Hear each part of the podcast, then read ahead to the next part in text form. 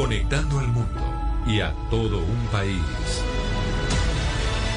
Oscar Montes, Ana Cristina Restrepo, Hugo Mario Palomar, Diana Mejía, Gonzalo Lázari, Valeria Santos, Rodrigo Pombo y Camila Zuluaga lo acompañan desde este momento en Mañanas Blue. Cuando Colombia está al aire.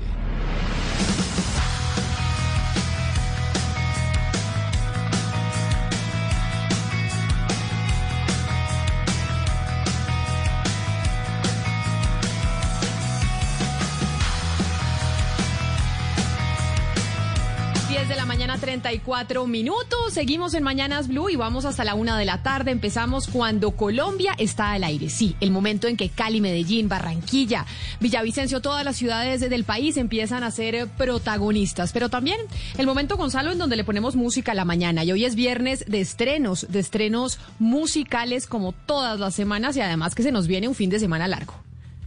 Pues Camila, hay que darle paso a la música, como usted bien decía cada viernes eh, usualmente nosotros arrancamos con un tema ligado al género urbano, que es el que invade todas las plataformas digitales en esta parte del planeta. Pero hoy quiero arrancar con tal vez uno de los eh, más importantes exponentes eh, del jazz moderno. Él se llama Jamie Cullum.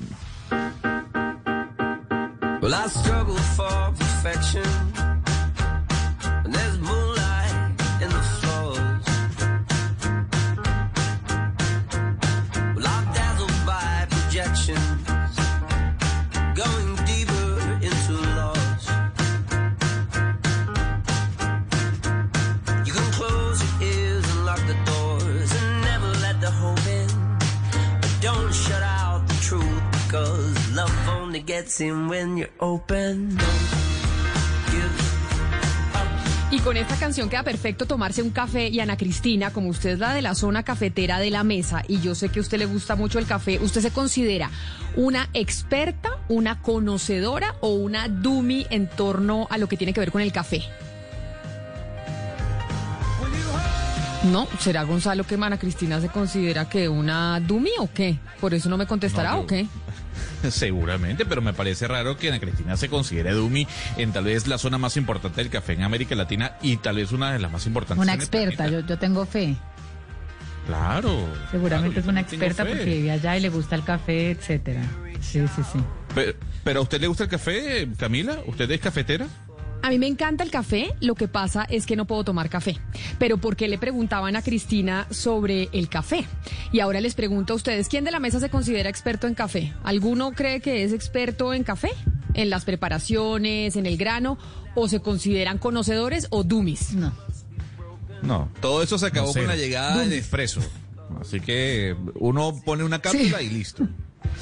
Es, que les voy a decir porque ayer estaba arreglando un cajón de mi casa. Ya sabe que usted en cuarentena empieza, Gonzalo, a arreglar cajones y arreglar absolutamente todo porque como no puede salir de la casa porque está en cuarentena. Y en uno de los cajones tenía pues todos los juegos de mesa.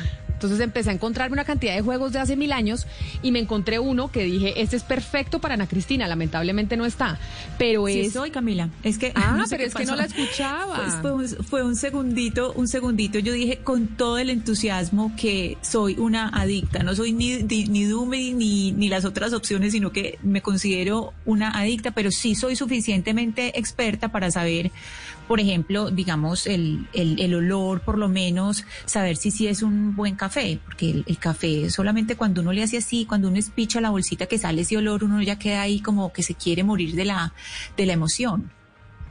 Es que mire, me encontré este juego y yo dije, y me acordé de usted, Ana Cristina, y dije, se lo voy a hacer. Es un juego de cartas que se llama Café Lo Todo. Explora la vida y explora el café. Y entonces este Café Lo Todo, yo le quiero hacer, le voy a hacer una pregunta, pero dígame si usted quiere que le haga pregunta de experta, de conocedora o de Dumi. De Dumi no, porque es muy fácil y yo creo que todos los colombianos podemos responder preguntas de Dumis. Pero quiere, ¿conocedora o experta? Pues conocedora, voy a quedar como un zapato, pero bueno. Conocedora. entonces, espere, le busco uno de conocedora. Acá. Entonces, la pregunta dice lo siguiente. El café de molienda gruesa es ideal para preparar en, y le voy a dar las opciones. A, máquina de expreso y cafetería italiana. B, cafeteri- cafetería, cafetera de embolo y métodos filtrados manuales. C, cafetera de goteo y cafetera de pistón. D, cafetera italiana y cafetera de goteo. Café de molienda gruesa. Este, este es de conocedor. De verdad, Camila, esa, vamos a jugar esto. Creo que el juego se va a acabar rapidito, rapidito. Pero porque usted es la, usted es la de Antioquia, Ana Cristina, usted es la que sabe de café, región cafetera. Tengo hasta café sembrado en mi jardín, pero hasta allá no llego.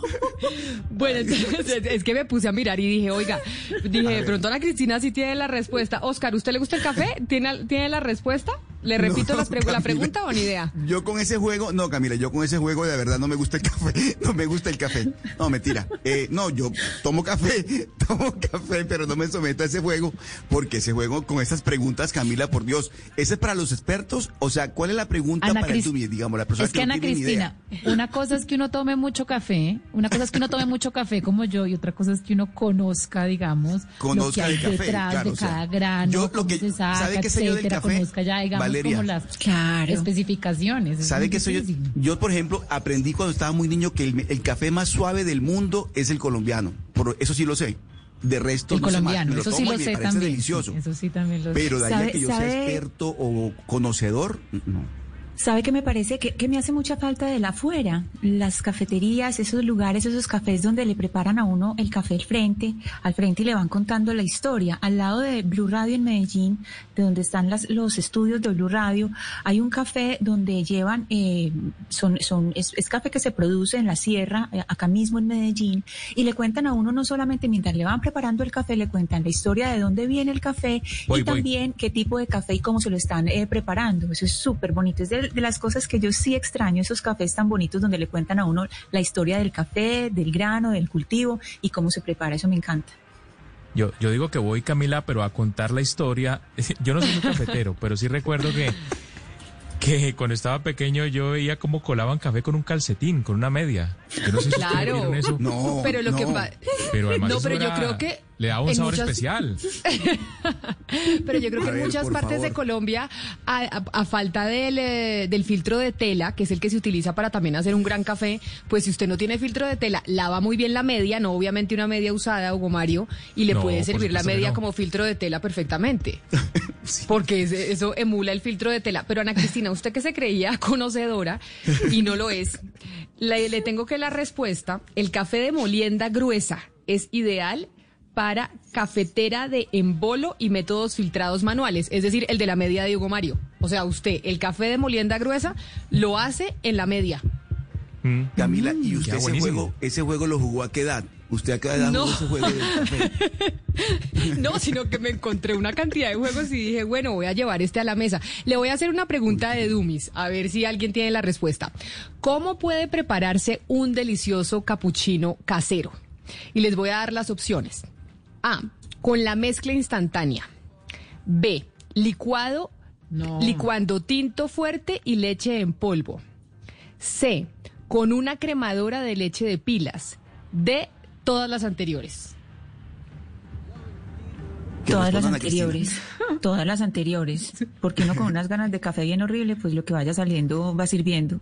Pero esto ¿No? es capuchino casero, esto es un capuchino casero. ¿Usted ha hecho alguna vez un capuchino casero? Sí, la, la, segun- la segunda opción es la que, como lo hace mi mamá, que es el tinto, se le echa la leche, pues leche en polvo y se pone en la licuadora. Ese es como el- la receta casera que conozco. Pero pues si se tienen las otras posibilidades, como sea que vaya quedando rico. Pues mire, tiene usted toda la razón, Ana Cristina. Se lleva un punto, porque la carta Punto de mi Dumis mamá. da un punto. Y sabe que a mí me sorprendió cuando yo leí la de licuado con tinto fuerte y leche en polvo, me pareció la cosa más horrible y acabo de escuchar que a Valeria también, porque Valeria también iba diciendo que eso de tinto en licuadora con leche en polvo, eso suena rarísimo. A mí también me pareció Pero que un aparte a los capuchino- que nos gusta el café de verdad, no tomamos capuchino. Además, es que el que le gusta el café de verdad, el que conoce el café, se toma el café negro. Yo me tomo el café negro. Pero el Ay, capuchino gusta es el rico. Yo lo que pasa es que no puedo... entre capuchino es delicioso. Me, me gusta más. Uy, no. Uy, no sabe cómo. cómo- No, yo las voy a invitar leche, a no. tomar el capuchino de mi mamá. Es pues como un Así. postre ahí lleno de leche. A mí no me gusta. Lo que sí es O sea, que, con por favor, polvo. cuando a usted le vayan a dar un capuchino, no permita que le eche canela, que eso es muy habitual en las, en las cafeterías, que le dan un capuchino y le echan canela encima, y la canela lo que hace es quitarle todo el sabor eh, al café y quitarle todo el protagonismo al café. Así que ya saben, ahí Ana Cristina, cuando No, quieran la le invito a mi casa. también. Pero es que el capuchino es rico y usted lo puede hacer fuerte. La mayoría de la gente en Colombia se toma un café con leche, Pero yo creo. Camila, Camila, ¿sabe qué pasa con el capuchino? Que es que se presta mucho para la creatividad y esa creatividad ahí es horrorosa, porque no solamente es para canela, le echan arequipe, le echan chocolate, un montón de cosas que por favor no lo hagan, que para pintarle el corazoncito, que las iniciales y yo no sé qué cosas y, y no, porque es que se lo tiran. Yo, yo es que no puedo es. con las bebidas calientes, Camila. Y entonces, claro, como uno siempre se reúne en cafeterías, ¿no? Uno va a un Juan Valdés o a uno, bueno, a cualquier cafetería. Entonces decidí tomar frappuccino. Y más en Cali, que es tierra caliente, pues uno toma frappuccino. Ah, claro, frío. pero el frappuccino, pero el frappuccino tiene un montón de dulce o no, Hugo Mario, eso le echan como Sí, leche condensada. bastante. Ah, claro, a uno le echa leche condensada. o Eso, ya no es un y- café, eso ya son unas Canela. malteadas. No, pero es con base en café. Es un jarabe, eso, eso es como un jarabe. No, no, es un- jarabe Es un jarabe. Sí, un es que jarabe, yo, te- sí. yo tenía una amiga que un estaba a dieta y se iba a Starbucks y se pedía como un, eh, un moca latte, no sé qué. Y yo le decía, eso, usted no está haciendo dieta, usted está tomándose un kilo de azúcar ahí. Eso no tiene nada Sí. que ver con el café. Es como un Es que sabe que cuando uno está haciendo dieta, de los mayores errores eh, que comete Valeria es los líquidos que se toma, porque la gente cree que cuando toma líquidos uno engorda y eso engorda un montón. Todos esos jugos, esos cafés, esas No malteadas, como en esas Colombia cosas, que todo que se almuerza y se come con jugo, con jugo en Ah, leche sí. con azúcar. Eso, Con jugo de eso solo en en Colombia. leche. Guanábana en leche con azúcar. Y Eso sí es una bomba. Eso ya, ni almuerce, ya ahí se alimentó. Pero mire, el café, uno tomaba café en la universidad, como dice Hugo Mario perfectamente. Ana Cristina, y precisamente mientras nosotros hablamos de café, del jugo en leche y demás, ¿qué es lo que está pasando en la Universidad de Antioquia? Porque que están bajando unos campamentos que estaban en la universidad hace algunos días. Sí, ahorita los empiezan a bajar en unos minutos, Camila. Resulta que el pasado 6 de julio el alcalde de Medellín, Daniel Quintero, anunció que con una inversión de más de 20 mil millones, 24 mil estudiantes no pagarían un solo peso de matrícula, lo que conocemos como matrícula cero, en tres instituciones del municipio de Medellín, que son el Instituto Técnico Metropolitano, el Pascado el Bravo y el Colegio Mayor. Pero entonces en las grandes universidades públicas los estudiantes empezaron a decir, pero un momentico, y nosotros también necesitamos matrícula cero. Entonces, ¿qué pasó? Tres alumnas de la Universidad de Antioquia empezaron una huelga de hambre a la que se unieron después tres eh, estudiantes hombres. Camila, ellas se pasaron 202 horas sin comer y ellos que se unieron después 180 horas.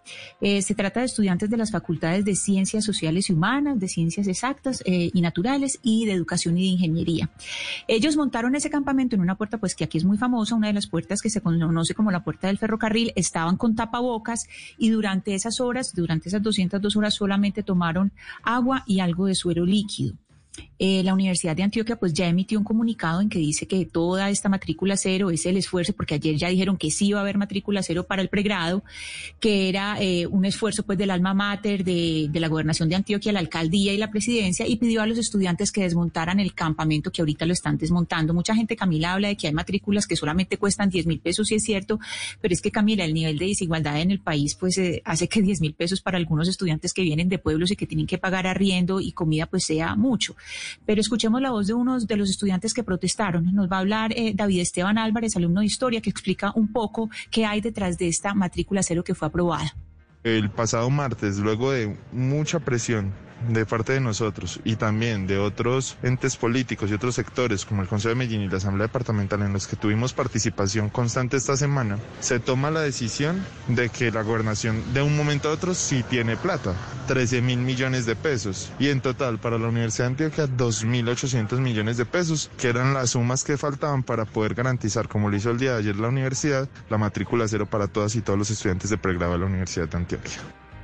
Camila de Oyentes, estos estudiantes, estas seis personas hoy están pues bien de salud.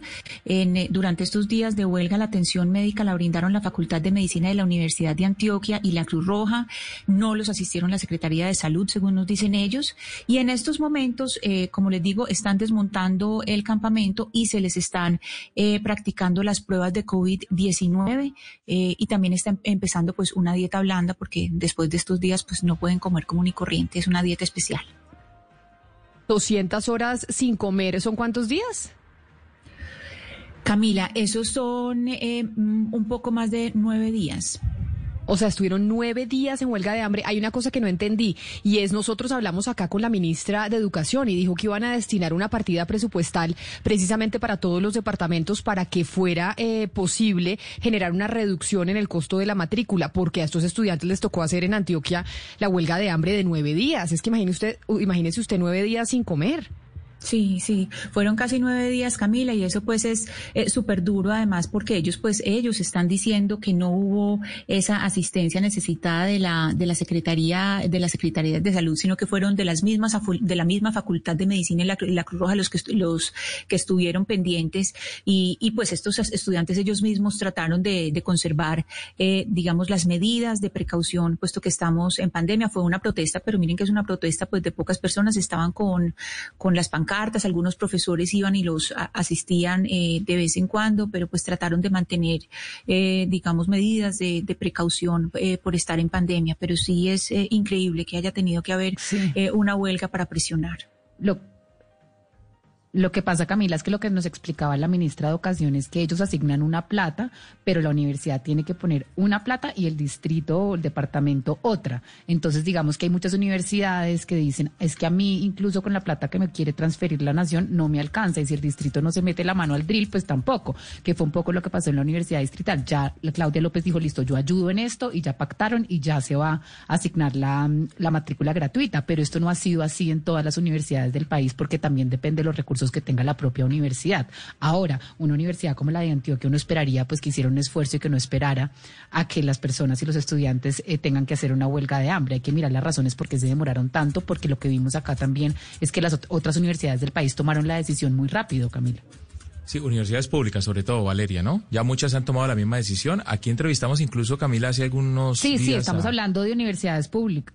Claro, a los estudiantes de la Universidad del Valle que también hicieron huelga de hambre no duró tanto como en Antioquia, solamente dos días, pero después la rectoría y la gobernación autorizaron eh, el, semestre cero, es decir, matrícula para el próximo semestre sin costo.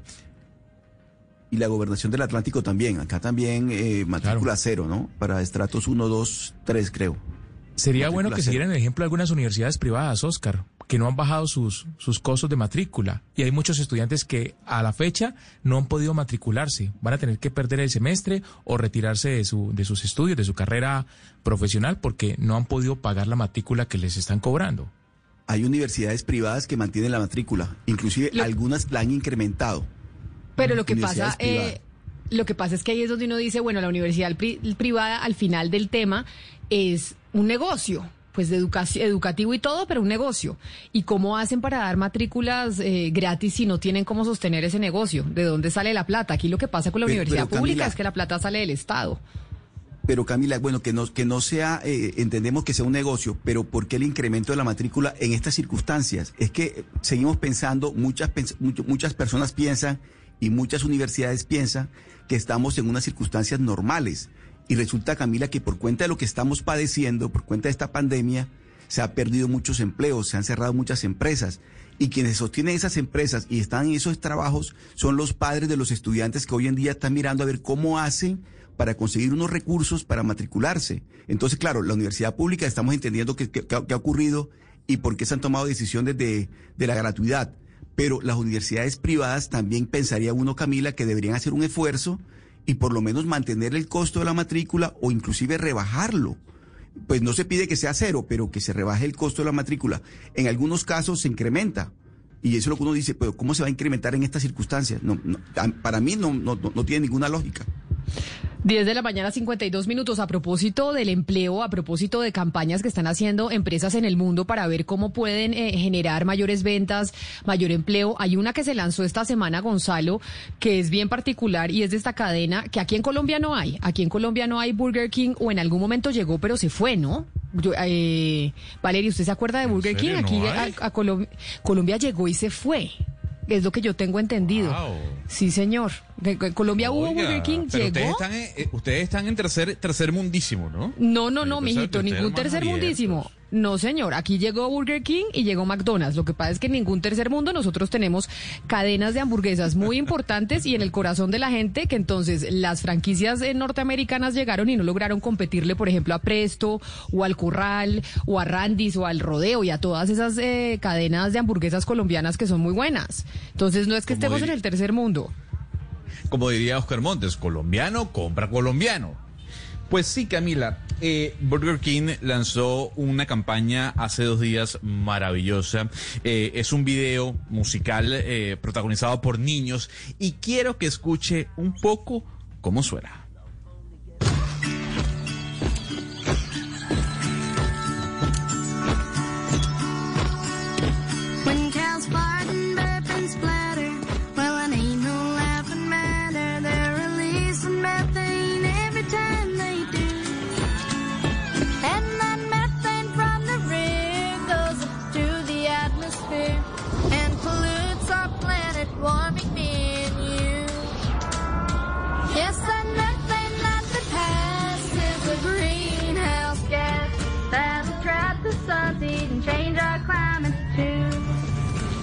Y básicamente la campaña de los niñitos lo que están diciendo es que le van a cambiar la comida a las vacas en Burger King, ¿no, Gonzalo?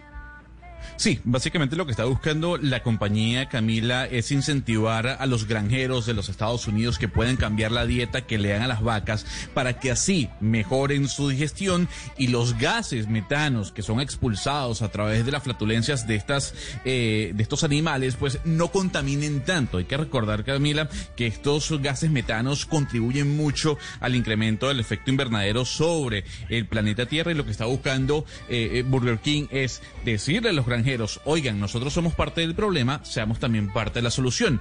Usted tiene que agregar únicamente hierbas de limón a la dieta de las vacas y estas, con esas hierbas, van a mejorar su digestión y así se reducirá muchísimo el, impacto de las emisiones de metano. Entonces, a través de este video que usted eh, eh, seguramente puede ver en YouTube, que hoy está escuchando a través de Blue Radio, podrá entender un poco el mensaje. Lo interesante es, Camila, es que ya salieron personas a lo Valeria Santos a criticar, diciendo que bueno, que Burger King es una compañía hipócrita, que porque que no tiene nada que ver este mensaje, que ellos siguen eh, deshaciendo y haciendo como ellos quieran, eh, pero ya el video tiene 3 millones de views en los Estados Unidos. No, y seguramente esta canción de estos niñitos se va a volver viral porque es esta eh, como country music que les encanta a los norteamericanos, pero el lemongrass, que ¿cómo lo tradujo usted? ¿Pasto de limón? Yo no sé cómo se traducirá Sí, lemongrass limón. en español. Hierba de limón. Es caro, ¿no? No sé si usted eh, eh, sea sostenible poder alimentar a las vacas y a la cantidad de vacas que se necesitan para poder crear estas eh, hamburguesas con, eh, con hierba de limón. Pues yo ahí, y eso lo, tengo que averiguar, Camila, es ver cuánto, cuán rentable puede ser esta dieta para los granjeros. Eh, lo que busca Burger King es concienciar o concientizar, como usted lo quiera llamar, eh, a, es- a esas personas que trabajan directamente con el agro, con la ganadería en los Estados Unidos y decir, a ver, podemos juntos mejorar la forma en cómo alimentamos a los animales y así contribuir al mejoramiento del planeta o de cómo cuidamos a este planeta. Mire, Gonzalo, muchos oyentes en el 301-764-4108, que es nuestra línea de WhatsApp en donde se comunican con nosotros, el 301-764-4108, nos están diciendo, Alex desde Cali, Hugo Mario dice que en Cali sí hay Burger King, que son muy ricas y que son grandes. Nos dice Marta Lucía desde Medellín, que en Medellín sí hay Burger King. Juan Carlos nos dice que en el Centro Comercial Molinos, Santa Fe, Gran Vía, Laureles, Mallorca, Envigado, mejor dicho, que en Medellín, claro que hay Burger King. ¿Será que es que Burger King se fue, que- fue de Bogotá? No, es que, es que yo, yo, yo sí había visto un local de, de Burger King en, en Jardín Plaza, en el centro comercial del sur de Cali, pero pues como hace tanto tiempo uno no va a los centros comerciales, pensé que ya se habían ido. No, aquí Pero hay, aquí hay también eh, No, del el Burger King sí de- hay, hay en del- Bogotá también.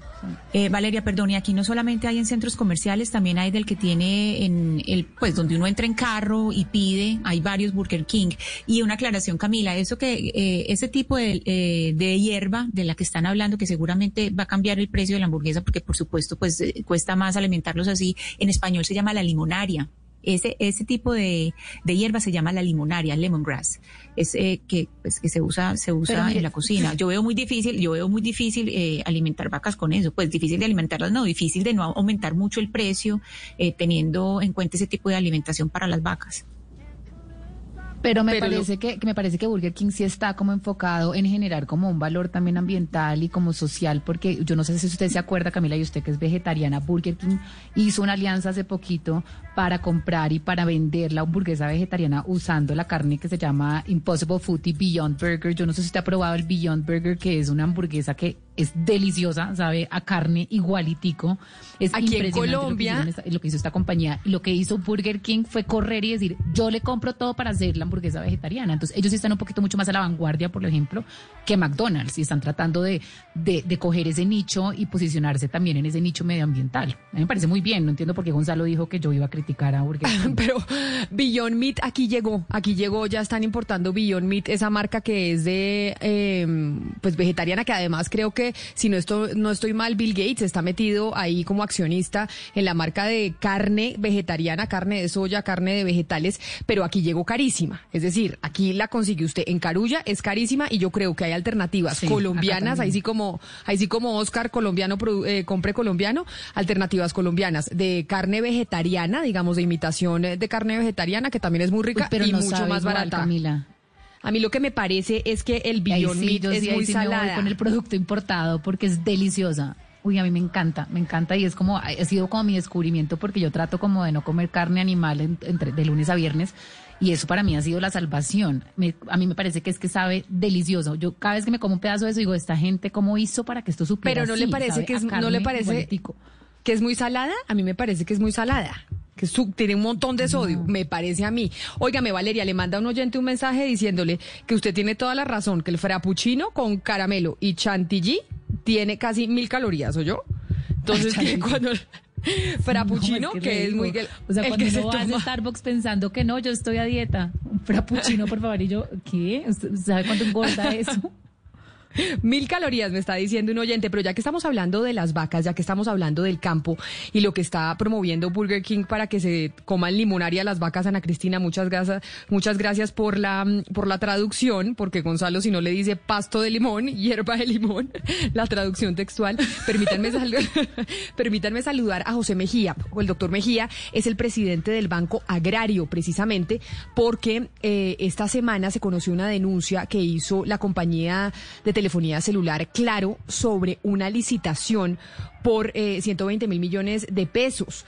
Pero, y dijo que, claro, en su comunicación y en su denuncia, que el Banco Agrario estaba favoreciendo a Movistar en ese proceso de contratación. Y por eso quisimos llamar al doctor Mejía para que nos explique de qué se trata y cuál es la respuesta del banco frente a esa denuncia delicada que hace claro. Doctor José Mejía, presidente del Banco Agrario, mil gracias por estar con nosotros hoy aquí en Mañanas Blue. Muchas gracias, Camilo. Un saludo a usted, a todos los oyentes de Blue Radio. Pues sí, como usted lo indica, eh, claro, ayer me envió una carta donde hace unas acusaciones eh, a nuestro juicio temerarias e infundadas con- contra el Banco Agrario, porque supuestamente el proceso donde perdieron la subasta inversa eh, ha sido un proceso con eh, una serie de irregularidades. ¿Qué hicimos nosotros? Ayer eh, hicimos un, un análisis detallado de, todas sus, sus, sus denuncias y contestamos esa carta punto por punto, probando que son falsedades.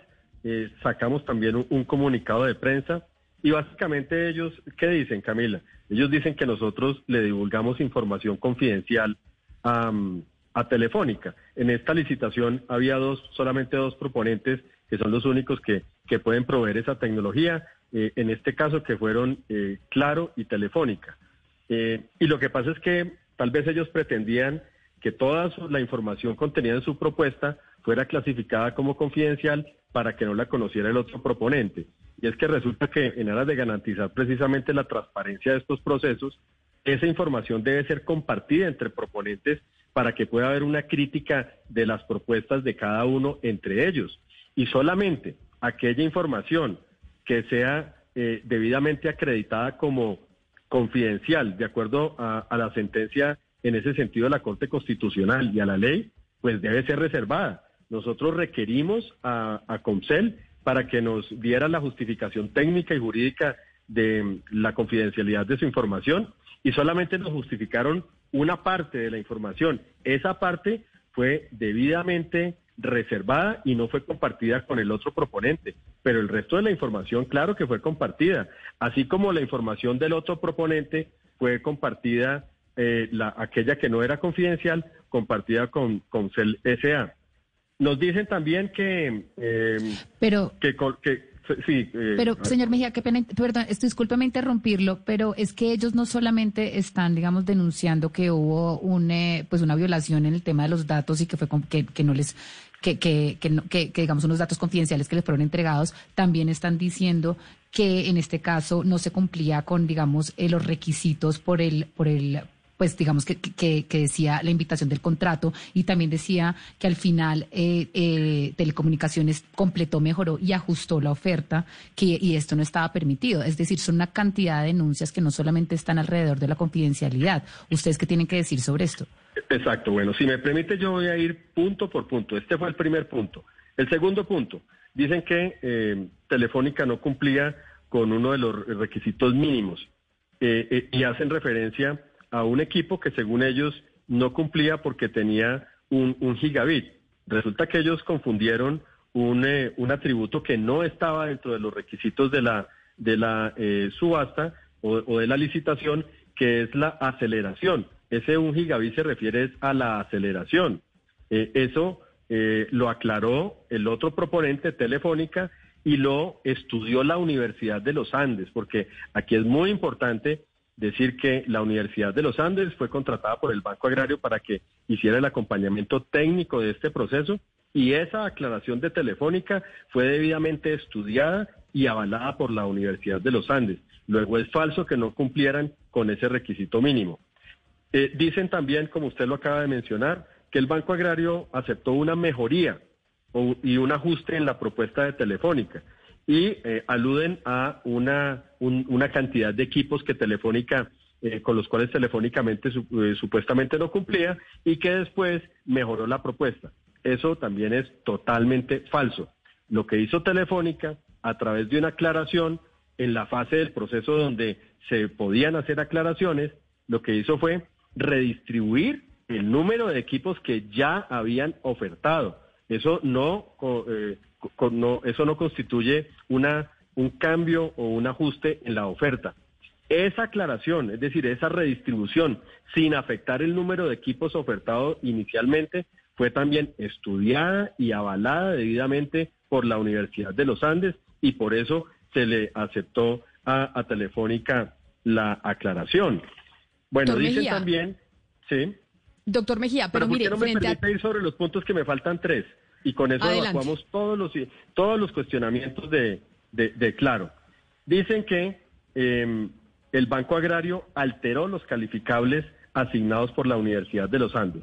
Esto a mí me parece no solamente falso, sino temerario. Y estamos estudiando acciones legales al respecto, porque ellos muestran una imagen de un archivo con unos puntajes, archivo que el día de ayer consultamos con la Universidad de los Andes, ellos no lo reconocen, nosotros tampoco lo reconocemos, y lo que sí está confirmado por la misma universidad es que el archivo con la calificación, con el puntaje final que envió la Universidad de los Andes al Banco Agrario el día, la noche anterior a la subasta inversa, ese mismo puntaje fue el puntaje que quedó en el consolidado final, que quedó publicado y que se le entregó a los proponentes. Lo que sí llama mucho la atención es que ellos tuvieran un archivo que, que es apócrifo, pero que cuyo puntaje sí parece corresponder a un puntaje inicial que asignó la Universidad de los Andes antes de que hubiera aclaraciones. Entonces yo creo que Claro debe explicar cómo obtuvo ese archivo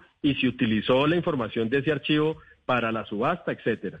El otro eh, cuestionamiento, que el Banco Agrario eh, manejó los puntajes de los calificables de acuerdo con el resultado de la subasta.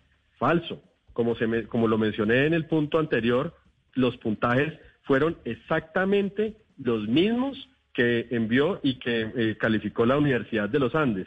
Y por último, Telefónica dice que la prueba de que eh, de, perdón, Claro dice que la prueba de que Telefónica tenía información de los calificables antes de la subasta, información que no fue publicada a ningún proponente, fue que ellos hicieron lances exactos y quirúrgicos en la subasta inversa en respuesta a los lances de eh, Claro o de Concel.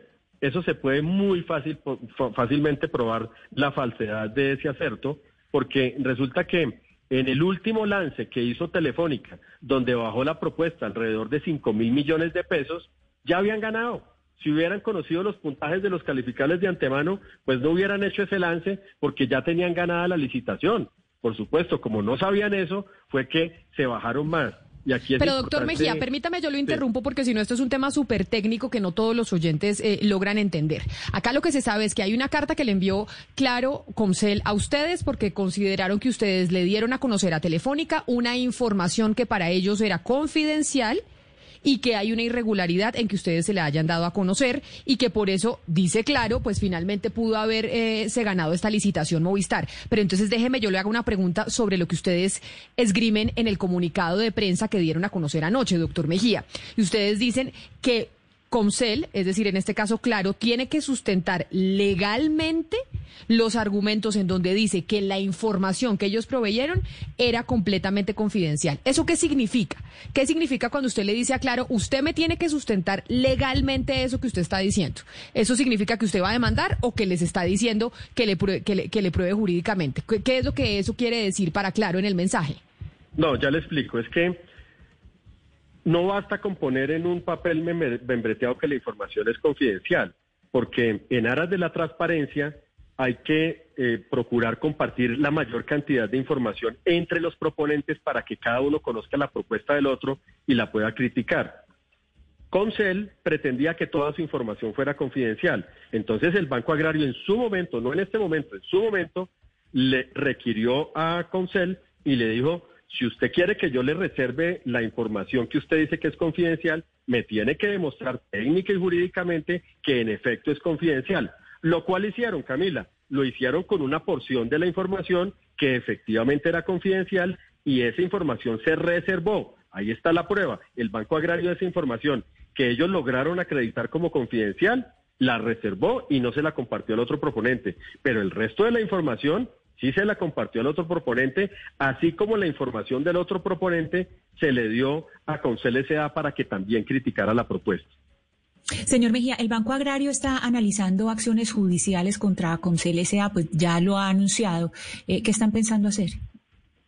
Claro, no, pues estamos examinando muy bien esa carta con esas acusaciones temerarias, porque aquí lo primero es que no puede una empresa coger como valor corporativo, como hábito, desacreditar todas aquellas eh, contrataciones públicas donde no gana, y mucho menos en un gobierno transparente como el gobierno del presidente Iván Duque. Es que ya lo habían hecho con el SENA, ahora lo están haciendo con el Banco Agrario, y yo creo que en un momento donde el país necesita generar confianza en sus institu- instituciones, donde hay tanta gente interesada en eh, deslegitimar la institucionalidad para crear el caos, pues en un momento de eso me parece muy irresponsable un presidente de una compañía como el doctor Archila, llevado por la codicia, eh, empezar a desacreditar un proceso transparente. Yo respondo por el trabajo que hizo el equipo del Banco Agrario. Allí hay un equipo de servidores públicos transparentes e idóneos y nosotros no vamos a permitir ese matoneo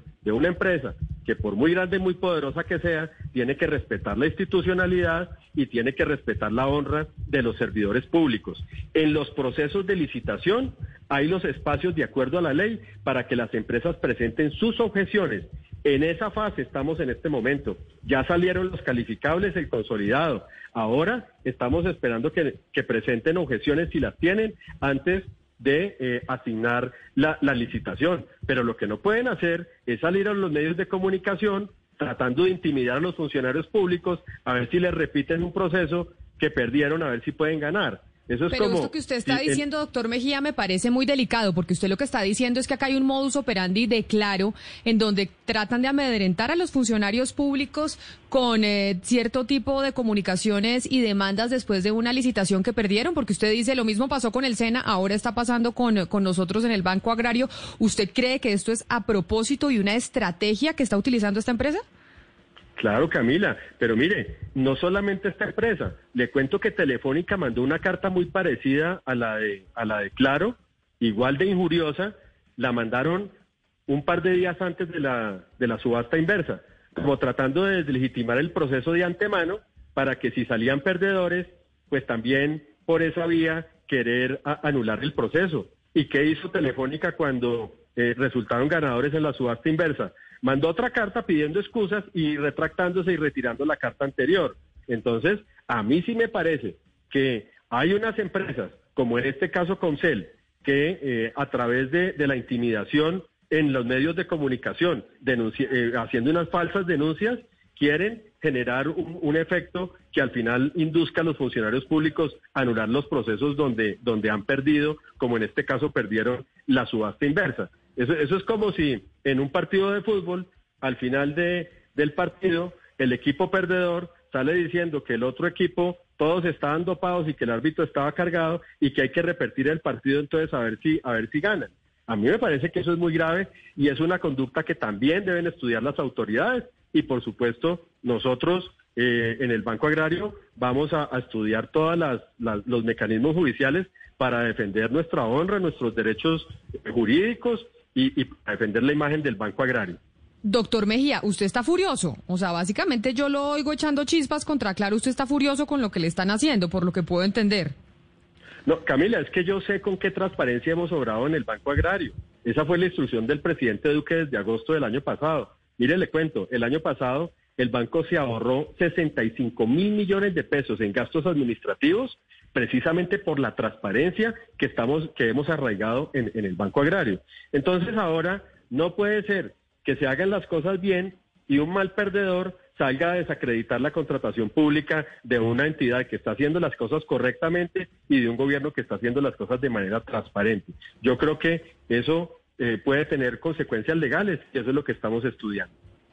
Pues doctor Francisco, eh, doctor Francisco José Mejía, creo que ha sido muy claro usted en su respuesta y muy contundente y furioso en lo que en lo que respecta a esa comunicación de Claro quejándose sobre la licitación del Banco Agrario en donde usted dice que no tiene ninguna duda en que en que actuaron de manera transparente. Le agradezco mucho por eh, por esa respuesta que nos ha dado aquí en los micrófonos de Mañanas Blue. Feliz resto de día para usted. A usted Camila, lo mismo le deseo. Un abrazo a todos. 11 de la mañana, 15 minutos. Hacemos una pausa y ya regresamos porque vamos a hablar de un tema que yo creo que nos preocupa a muchos colombianos y tiene que ver con la depresión. Colombia está al aire.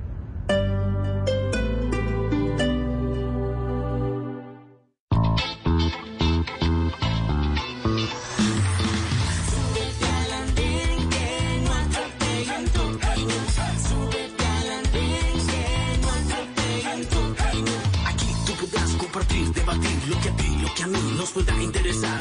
Son muchas voces unidas en una. ¿Quién te viene a callar? Hey, ¿cómo va tu país? ¿Cómo va la economía? ¿Cómo va la sociedad? Hey, ¿qué tú puedes decir? Si te quedas te preguntas solo ven, ven, ven, ven.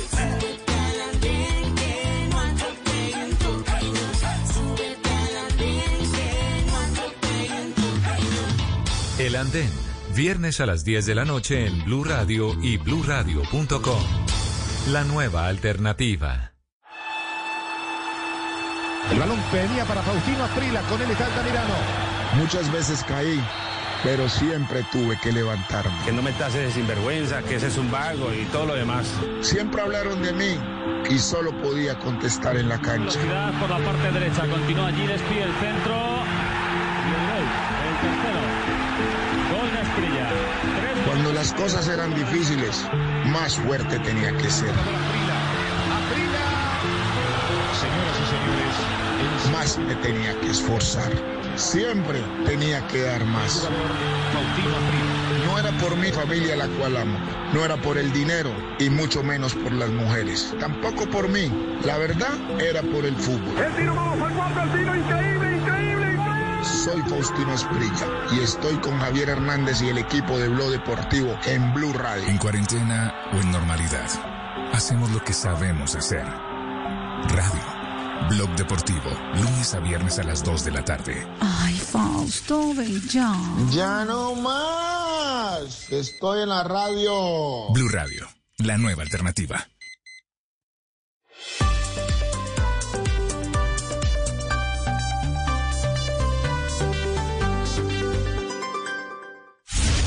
Colombia está al aire.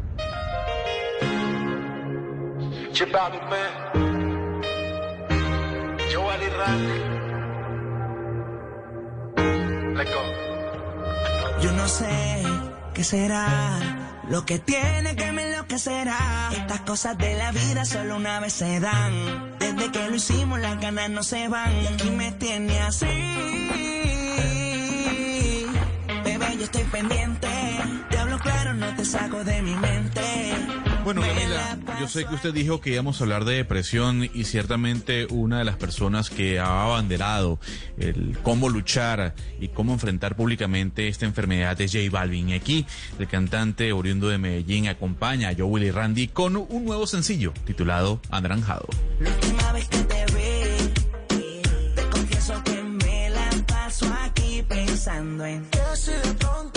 Si lo permites, mami, para vernos pronto. Si tú me dejas en la Mercedes, te monto. Y ponte el traje que te trae a Toronto. Olvídate del tonto aquel. Tú vas a fumar y a beber. Lentes oscuros, mami, nadie va a ver. ¿Qué estás pensando? Yo lo quiero saber. Hagámoslo de la última vez. Tú me tienes así. Baby, de ti pendiente. Te hablo caro, no te saco de mi mente. Óigame, pero es que a propósito de la depresión y hablando de los, de los universitarios, Gonzalo, porque yo creo que una de las razones por las cuales eh, también estamos viendo un elevado número de gente que se está deprimiendo y sobre todo los jóvenes, el tema de que usted estuviera ilusionado, por ejemplo, con entrar a la universidad, con entrar a estudiar y de repente se le viniera esta pandemia y ya no puede ir, ahora le toca eh, digital por computador o sus papás no tienen cómo pagarle la, mm, la matrícula, pues hace que eso pueda tener una, una injerencia importante en su estado de ánimo y también en su salud emocional. Pues sí, Camila. Por eso, cuando uno empieza a ver las reseñas que hay de grandes universidades en los Estados Unidos, en Europa y en Colombia, uno puede ver una dualidad, cómo las casas de estudios están tratando de jugar con la presencia, con las clases presenciales, pero también con un sistema robustecido mm, de virtualidad. Ayer, eh, en medio de la búsqueda que hago usualmente de noticias en hora de la tarde, me di cuenta y, y sigo encontrándome notas muy interesantes sobre Uniminuto y sobre lo que están haciendo. Y llama la atención porque dirán, pero a ver, este señor no se cansa de hablar de Uniminuto. Es que hay, hay que, así como hablamos de Harvard, así como hablamos de grandes casas de estudio en otras partes del planeta, también hay que hablar lo que se está haciendo en Colombia. Y justamente mm, basado en lo que usted mencionaba, sobre la depresión, sobre cómo los estudiantes se tienen que adaptar a esta nueva normalidad, Uniminuto está primero ofreciendo un sistema robusto de clases virtuales, dos, eh, dándole la posibilidad de que algunos estudiantes puedan tomar y puedan optar por, cl- por clases presenciales. Eso sí, Camila, atendiendo y adaptándose los lineamientos del Ministerio de Salud y generando todos estos protocolos de bioseguridad que son muy importantes para llevar esta nueva normalidad. Es interesante lo que están haciendo dentro de un minuto para que a la hora de que las personas tengan que ir hacia este instituto, pues estén seguros de que nada les va a pasar porque están siguiendo las normativas de bioseguridad, repito, impuestas por el Ministerio de Salud. Óigame, pero precisamente a, propósito de la depresión y de lo que generan las cuarentenas, Gonzalo, eh, hemos hablado de América Latina y hemos hablado de cómo nosotros en Colombia pues hemos tenido una de las cuarentenas más largas. También eh, Argentina dijimos que tenía una cuarentena muy largo, pero, pero hay otros países que no, hay otros países que han manejado la cosa distinta también en, en América Latina. Pues Camila, cuando uno ve eh, la fotografía de esta parte del planeta se da cuenta que desde El Salvador, pasando por Venezuela, pasando luego por Perú, Colombia, Ecuador, eh, eh, uno, uno ve esa imagen de cierres completos, de esos lockdowns, como le dicen en los Estados Unidos. Pero hay un país muy pequeño al sur del continente que ha evitado hacer eso, que ha evitado cerrar por completo la nación, que le ha dado la, la posibilidad a la gente de seguir trabajando. Y ese país es Uruguay. Además, Camila, es una de las naciones con mejores registros en cuanto a cómo se debe tratar el coronavirus, esta pandemia, por el bajo eh, número, valga la redundancia, de contagiados. Escuche parte de lo que dijo el presidente Luis Lacalle sobre su estrategia de cómo lidiar con la situación actual.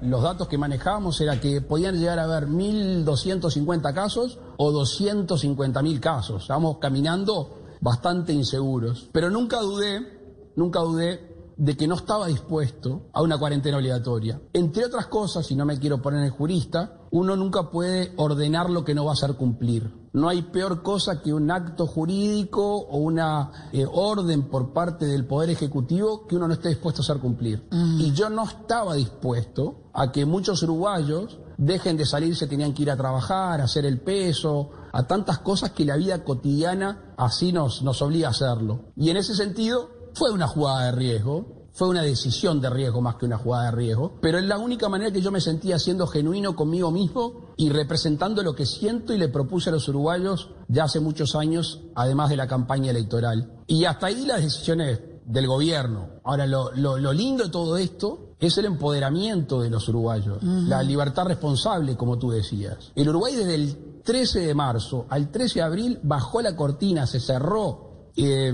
en el medio estaban las vacaciones de Semana Santa de turismo.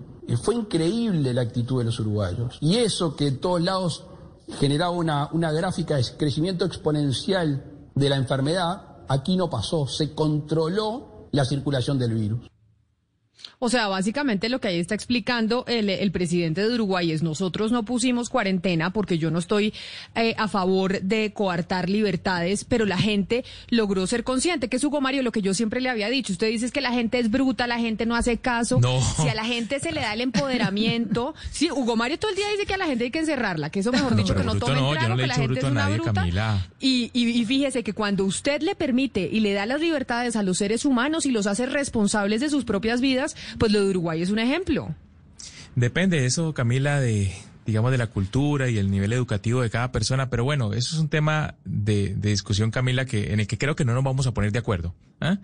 Eh, Una cosa piensan en Suecia, otra en Dinamarca y otra en Cundinamarca y en el Valle del Cauca. Entonces, creo que la- las cosas son, son, se miden de, de forma diferente de acuerdo a la sociedad, ¿no? Y, el- y el contexto.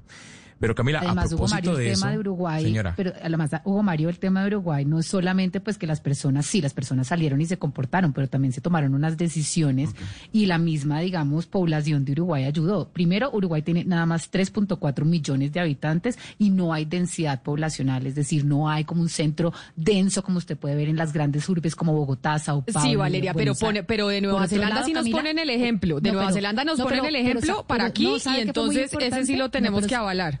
No, pero sabe muy, que fue muy importante, Camila, en el tema de Uruguay. El día, el primer día que se conoció el primer contagio, el presidente Lacalle cerró todas las fronteras del aeropuerto. El primer día, nosotros cuánto Claro. tiempo esperamos. El primer eso día cerraron absolutamente todo. Valeria. No, acá esperamos cuánto tiempo A después ver, del primer. Valeria, No, Gonzalo. le doy un ejemplo. ¿Cuánto tiempo después Uruguay, de conocer el pri- pero déjeme yo le explico. ¿Cuánto tiempo después de conocer el primer contagio en Colombia se decidió cerrar el, el Dorado? ¿Pasaron Pues qué? ¿Tres semanas? ¿Cuánta gente Pues entró? Es lo que le quiero decir. Allá sí cerró todo, se, se prohibieron aglomeraciones, se prohibieron iglesias. Lo único que no se prohibió, lo único que no se implementó fue una cuarentena estricta. Las personas se autorregulaban, pero todo estaba cerrado. El aeropuerto desde el primer día. No es como que ellos dijeron, ah, no, aquí cada cual se autorregula, nosotros vamos a, a tener las fronteras abiertas. No, es una población a más de 3 millones de habitantes y también está teniendo un impacto económico. Van a perder casi 3% hay del PIB. frase- es decir, acá hay también hay, frase- que analizar el caso. Hay una frase del presidente de la calle que es contundente. Uno no puede ordenar lo que no puede hacer cumplir. Usted puede ordenarlo, pero hay un momento en que la gente dice, para el chorizo yo salgo, porque no me aguanto. Entonces él dice, uno no puede ordenar lo que no puede hacer cumplir. Y es, esa, esa frase es exacta y es contundente. Ahora, en el caso de la población, que son 3 millones de habitantes, ¿y por qué en ciudades de, de 300 mil habitantes, de 500 mil habitantes, tampoco la gente se controla? Tampoco la gente cumple con, la, con, con los mandatos. Porque hay un momento en que la gente Por ya eso yo se le digo, revela. Oscar, que, que es el momento en que usted empodera a la ciudadanía y le das la responsabilidad y que la suma. Que entendiendo que tiene sus libertades y que cuando uno tiene libertades, pues tiene unas responsabilidades. Pero no, ver, aquí lo que Camila, quieren es que un, un- un sistema dictatorial y tener como, como pasó en China, que muchos avalan esa forma de, de controlar eh, la pandemia. Aquí tenemos un ejemplo, el de Uruguay. Ay, cuando nos traen el ejemplo de Nueva Zelanda, que es una isla que también tiene una densidad poblacional súper bajita, así nos dicen, mire cómo Nueva Zelanda sí funcionó. O sea, para Claro. poner ejemplos que funcionan, de cuarentena sí nos traen, ge- sí nos traen países que no tienen nada que ver con nuestra, con, con nuestra demografía. Pero- Pero, cuando no funcionan, sí nos dicen que es que Uruguay es completamente distinto a Colombia. No. Pero, o sea, Camila, acá tenemos ejemplos creo- de todo y o de cómo se ha manejado distinto. no, no podemos compararnos con China, esto es un régimen autoritario sin duda, pero tampoco con Uruguay. Es que, eh, o sea, yo tengo amigos uruguayos, eh, Camila, los conozco bien, o sea, no, no hay punto de comparación. La sociedad uruguaya no es tan festiva, no es tan folclórica, no es violenta como sí lo es en buena parte de nuestra sociedad colombiana. Es decir, no hay punto de comparación. Es decir, allá un gobernante da una orden y se acata con mucha más facilidad. Mario. Es decir, la gente respeta mucho Nosotros más hemos- las instituciones. No, mire, nosotros hemos entregado el bien más preciado de un sistema democrático que es la Voy yo. Los colombianos hemos entregado la libertad por cuenta de la, cuarentena y por cuenta de la pandemia. Y en un sistema democrático lo más preciado es la libertad. Es la libertad. Y usted tiene que saberla administrar. Usted tiene que saberla administrar. Y hay un momento en que ten- tenemos que tomar nosotros mismos, cada uno, Oscar Montes, Camila Zuluaga, Gumar, cada uno tiene que tomar su responsabilidad de administrar su libertad para usar el tapabocas, pero seguimos pensando que todavía el gobierno es el que tiene que ordenarnos a nosotros nuestro comportamiento, porque si no el culpable es el gobierno. Es muy fácil buscar culpables, cuando la culpa muchas veces es nuestra. Y en Uruguay el ejemplo es ese. Ellos decidieron administrar muy bien su libertad y lo están haciendo de esta manera con unos resultados que son excelentes. Pero mire, Hugo Mario, usted va a decir algo sobre unas normas que se van a cambiar en Cali precisamente a propósito de las restricciones que le están poniendo a la ciudadanía por cuenta del COVID para este fin de semana, este puente festivo.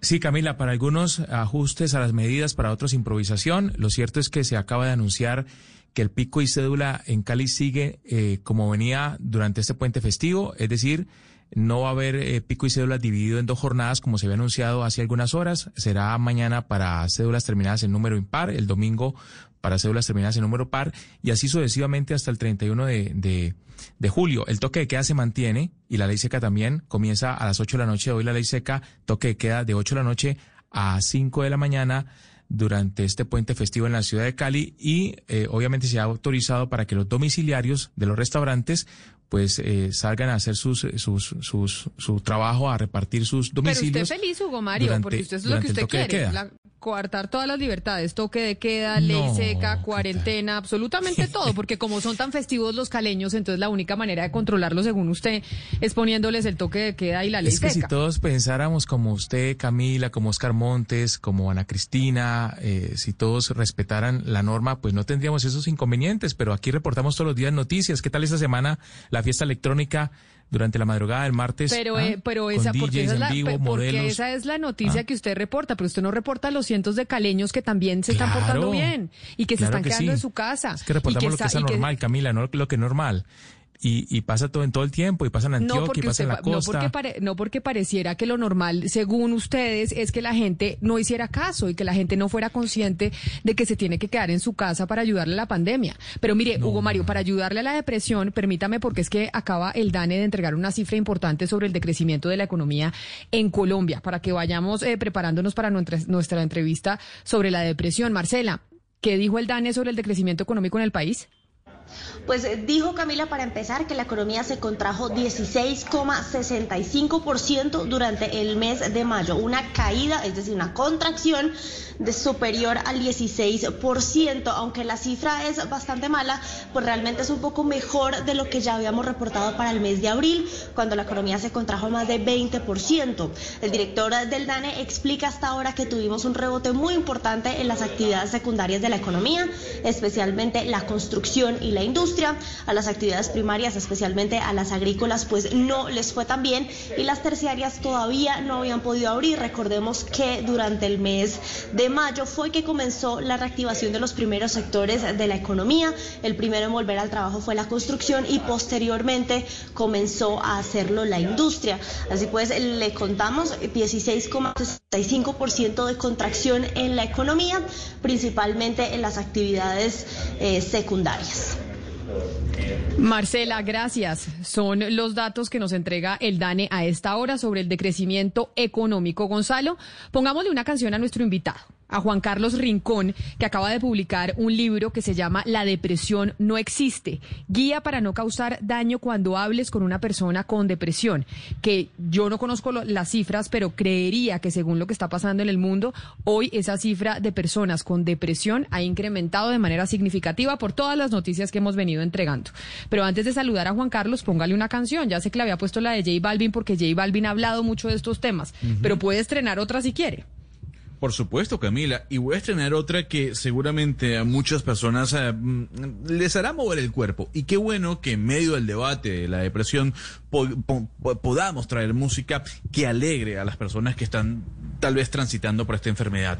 Aquí está Pitbull con Becky G. Póntate, póntate, bien mal, Becky. Póntate, póntate, bien mal. Póntate, póntate, bien mal, Becky. Póntate, póntate, bien mal.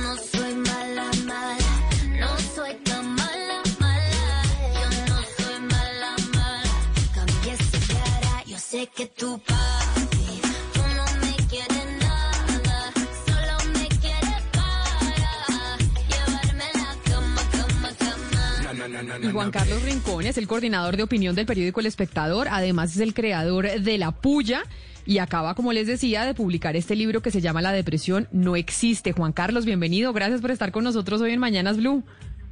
Muy, muy buenos días y muchísimas gracias por invitarme.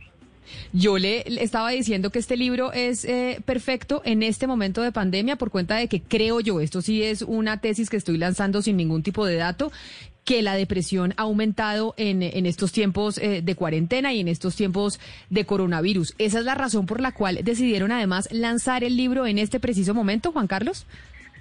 Eh, bueno, entonces dos cosas. Primero, la tesis que mencionas es cierta, eh, te lo puedo confirmar de las conversaciones que he tenido con psicólogos, con psiquiatras, también de personas eh, pues que sufren de depresión y lo que me están contando es que las consultas han aumentado, eh, las situaciones límite se han aumentado y también mucha gente en medio del encierro y en medio de la cuarentena ha tenido que confrontar por primera vez su salud mental, ¿no? Que es un tema que suele pasar desapercibido, pero por culpa de la incertidumbre y por culpa de todo lo que está ocurriendo, pues eh, tienen que eh, prestarle atención a eso. Eso es lo primero.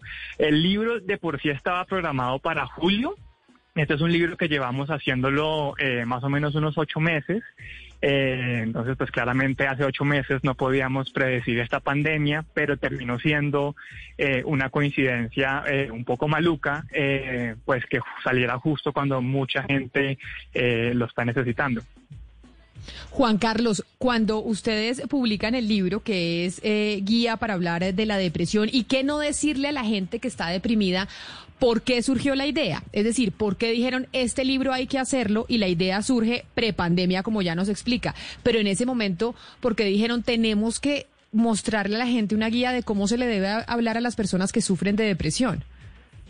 Sí, la verdad es que no sabemos hablar de salud mental. No, no tenemos palabras para ponerle nombre a los dolores que muchos sentimos. Digamos, yo soy una persona que sufre de depresión, entonces este libro también surge de un interés muy personal, pero como periodista, hablando con personas que sufren enfermedades mentales, hablando también con gente que quiere a esas personas, me di cuenta que una tragedia común es que hay una falla comunicativa y es no sabemos cómo comunicarnos. Los que estamos enfermos no tenemos las palabras para explicar eh, las dificultades que sentimos. Mostrar un brazo roto es muy sencillo. Explicar lo que está pasando por mi mente a veces ni siquiera yo puedo entenderlo, pero también para las personas que nos quieren, para nuestras mamás, nuestras abuelas, nuestros familiares, nuestros amigos, es difícil hablar con nosotros y lo que pasa es que se cometen muchos errores de buena fe, porque la gente no es mala, la gente lo que quiere es ayudarle a uno. Juan Carlos, eh, hay un comunicado que eh, sacó esta semana la Asociación Colombiana de Psiquiatría relacionada con la salud eh, de los eh, trabajadores, de las personas que trabajan en el gremio de la salud.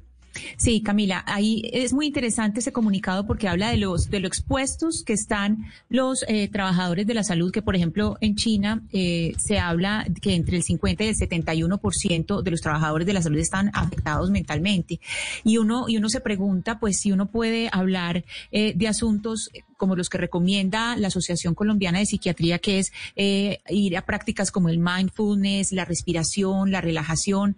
Uno se pregunta, Camila, siempre cuando está en contacto con personas que están tan expuestas, eh, si es si es bueno eh, sugerirles eh, ese tipo eh, de prácticas, Juan Carlos, prácticas como el mindfulness o, o la respiración o, o la relajación, o es, Es mejor que creo no que meterse en perdimos ese a, campo de la a Juan Carlos, Ana Cristina. Ya, ya lo vamos a, a recuperar porque se nos, se nos cayó la llamada. Creo que lo, creo, creo, creo que lo recuperamos. Juan Carlos, ¿nos escucha? Sí, volví, qué pena, no, no sé en qué quedé. Sí. Juan Carlos, Juan Carlos, no, eh, le estaba preguntando por eh, las, mm, la posibilidad de sugerirle a la persona que está en depresión prácticas como el mindfulness, eh, la respiración o la relajación, que es lo que recomendó esta semana la Asociación Colombiana de Psiquiatría eh, para las personas que están muy expuestas, no solo, es decir, no solo personas, digamos, con preexistencias de salud mental, sino las personas, digamos, del campo de la salud que están tan expuestas a la depresión. Sí, esa es una muy buena pregunta. De hecho, hay un capítulo entero dedicado a esas recomendaciones, porque de- eh, recomiendan meditar, recomiendan hacer ejercicio, recomiendan, eh, bueno, salir, tener amigos. Y la respuesta es compleja. La respuesta es sí, esas cosas sirven. Hay personas a las que les sirven, pero también hay que entender que suelen no ser suficientes. Y además, lo que le sirve a una persona puede no servirle a otra. Entonces, te doy mi caso. Mira, yo hago ejercicio, yo como bien, yo hago meditación, pero sin la terapia y sin los medicamentos eh, estaría en una situación bastante deplorable porque ya la he visto. Entonces, un poco a lo que apunta también ese capítulo, lo que yo diría sí, lo que te funcione y mientras te funcione está más que bien, pero yo sí creo que todos deberíamos eh, tener terapia, tengamos enfermedades mentales o no, porque es una herramienta muy útil, es una herramienta más científicamente comprobada para poder enfrentar todo este tipo de situaciones. ¿Existe un, ¿Existe un ranking, Juan Carlos, un, un top de, de las cosas que más deprimen a los colombianos y de cómo tratarlas? Me corchó ahí. no tengo, no tengo el ranking de qué es lo que deprime a los colombianos, entre otras porque la depresión es una enfermedad de causas complejas. Y de hecho eso es algo que también discutimos en el libro. Y es, hay, hay personas que tienen causas puntuales para deprimirse, por ejemplo, un duelo, por ejemplo, quedarse sin trabajo. Bueno, la incertidumbre de la cuarentena seguramente está generando estragos en la mente de muchas personas, pero también hay muchas personas que sufren depresiones sin aparentes. Entonces, por eso es tan complicado también concentrarnos mucho en las causas eh, cuando la conversación tiene que tener pues muchos más matices. Juan Carlos, justamente le quería preguntar sobre esto, porque usted estaba hablando al principio de que hay una falla comunicativa. La persona que está deprimida no se sabe expresar, pero también la persona que lo acompaña, su familiar, no sabe cómo hablarle. Y a las personas Sí. que nacen con depresión y que no tienen aparentemente ninguna razón, pues las personas que lo acompañan le dicen a uno, ay, pero usted que tiene todo en la vida porque va a estar triste, ya no esté triste más, ay, sonríale a la vida. Y ahí es donde Sí. se genera de pronto un cortocircuito en donde yo- no me entienden, no entienden yo por qué siento esta tristeza profunda, nadie me entiende. ¿Cómo hacer para que los ah, familiares y las personas que quieren y acompañan a una persona depresiva pues entiendan cómo hablarle a esta persona y puedan realmente ayudarla? Esa- e- ese es mi objetivo, eso es lo que yo quiero. Vean, yo este libro lo escribí también por experiencias personales. Mi abuela, que acaba de cumplir 80 años, que es una persona que me ama en el mundo, solo hasta, hasta esta semana dijo, vea, yo no sabía que Juan Carlos sufría tanto. ¿Sí? Con mi mamá también ha sido un proceso largo de aprender cómo hablarnos y un poco lo que buscamos con este libro es ahorrar conversaciones. ¿sí? Si, si las personas pueden leer esto, sobre todo las personas que quieren a las personas con depresión, leen esto y ven, ah, bueno, ya sé que no digo esto porque es un error, ya sé que no digo esto porque también genera daño, eh, estamos eh, ganando mucho espacio. A mí me han empezado a llegar correos electrónicos a propósito del libro de muchas personas con depresión que me dicen, me da miedo contarle a mis familiares porque me van a decir que esto es un capricho, porque me van a decir que esto es una falla en mi actitud. Y miren lo, lo triste que es eso, porque seguramente los familiares no lo hacen de malos. O sea, de verdad ellos creen que diciéndole que cambie la actitud va a mejorar y quieren ayudar, pero lo que están haciendo es que estas personas se censuren, sufran en silencio y afecten aún más su salud mental. Entonces la única solución para contestar tu pregunta es teniendo estas conversaciones y sobre todo desarmando los prejuicios, como intentando entender que hay mentes que funcionan distintas a las nuestras y que requieren entonces consideraciones particulares. Pero ahora yo le hago la pregunta a Juan Carlos desde la posición de los familiares, porque una cosa es la posición del que está deprimido y que dice Sí. mi familia no me entiende, pero el familiar que vive con alguien que tiene depresión también la pasa muy mal. También, ta- también no sabe cómo tratar y ahí como e- esa persona que vive con, una, con, con un ser humano que está deprimido, ¿qué debe hacer para que no sea tan duro para él? No para el que está deprimido, sino para el otro, porque el otro también se afecta por el que tiene depresión. Esa es una gran pregunta y, y yo empiezo con una admisión y es, esto es una situación muy difícil. Esta es una situación muy desgastante, es una situación además que lo frustra a uno. Yo no solo soy una persona que sufre depresión, yo he amado y amo personas que sufren depresión. Yo he estado con parejas que sufren depresión y he visto en primera mano lo que es ver la impotencia de no poder ayudarle a esta persona. Eso pues genera mucho desgaste. ¿Qué recomendaciones doy yo ahí? Primero, abrir la puerta para tener mejores conversaciones, eso es clave, porque si hay mejores conversaciones, lo eh, uno lo que le baja un poco es a la tensión entre la persona deprimida y la persona que lo quiere, porque entonces no están peleando porque no me entiende, sino simplemente están compartiendo el dolor, como que sean compañeros en el viaje de enfrentar esta enfermedad. Pero también mi recomendación a las personas es pues que tengan en cuenta su salud mental, que consideren ir terapia, que se cuiden a sí mismos, que vean que si se están sintiendo sobrecargados, pues tomen un poquito de distancia, no para dejar solo a la persona, sino para respirar y que no descuiden pues que esto es tan difícil. Aló. Juan Carlos, si en esa conversación de la cual está hablando usted aparece la palabra suicidio, ¿uno qué hace? Sí. Bueno, esa es una otra, otra gran pregunta. La palabra suicidio espanta, ¿no? Y además lo que hace es que las personas se pongan a la defensiva y se pongan nerviosas. La primera recomendación es no hacer ese escándalo, que es natural, pero lo que termina haciendo es que asusta a la persona que está confesando lo que está sintiendo, ¿sí? Lo que uno tiene que hacer es preguntar eh, qué es lo que está ocurriendo, por qué se está pensando así, intentar entender desde dónde surge la persona y a partir de ahí eh, ofrecer eh, ayuda, ¿sí? Entonces, eh, quieres que te acompañe a buscar una terapia, eh, quieres que eh, hablemos cómo podemos mejorar ciertas cosas, pero algo fundamental, y esto es importantísimo, no ofrezcan solución. ¿Sí? Porque el primer instinto es decirle a la persona cómo arreglar su vida. Y una persona que está teniendo, por ejemplo, ideación suicida, no está buscando que le digan cómo arreglar su vida, sino que lo que está buscando es comprensión y de pronto ayuda y como un, impulso para acercarse a una terapia. Entonces, lo mejor que puede hacer la persona que escucha eso es escuchar, intentar comprender y pues intentará eh, llevar a la persona a una ayuda profesional. Juan Carlos, yo quería volver a la pregunta que le hizo eh, Camila, porque al final las personas que viven con alguien depre- depresivo, muchas de ellas se vuelven codependientes, empiezan a sentir que ellos lo van a salvar a la persona y se empiezan a hundir con esa persona enferma, digamos, a unos puntos donde ya no se sabe quién va a salvar a quién. Entonces, ¿qué es lo que tienen de, de verdad que tener en cuenta una persona que vive con alguien con depresión y por qué es importante que esas personas busquen ayuda profesional también para sí mismos? Porque la codependencia al final también termina afectando a muchas personas. La codependencia me parece además que es un pacto eh, bastante tóxico que va a terminar arruinando esa relación tarde o temprano. Tú tienes toda la razón. Es algo que las personas que nos escuchan tienen que saber y es uno nunca puede salvar a nadie. ¿sí? Ese complejo del Salvador que yo lo entiendo porque es muy natural, porque lo he sentido, lo que termina es cargándonos, lo que termina es cargando a la otra persona y creando esas relaciones dañinas. Entonces, lo primero es aceptar que uno no puede hacer eso. Lo segundo es entender que hay profesionales dedicados a enfrentar ese tipo de problemas, que lo único que puede funcionar es una terapia bien acompañada, en los casos que sea necesario también con medicación. Esa es la mejor ayuda que alguien puede hacer. Yo la recomendación que le doy a las personas son dos. Uno, escuchar, ¿sí? Uno lo que quiere es que lo escuchen, que estén ahí, que no lo juzguen, ¿sí? Y dos, siempre, siempre dar la opción de acompañar a las personas a ir a terapia, a, buscar ese tipo de ayuda. Y ojo, esto también es importante porque muchas veces lo que va a pasar es que la persona primera no va a querer esa ayuda. Ahí lo difícil, pero lo que toca hacer es aceptar que las personas no pueden obligarlo. Si es como, bueno, listo, entonces yo sigo acá, te escucho cuando quieras, pero no entrar en ese modo de ser el salvador.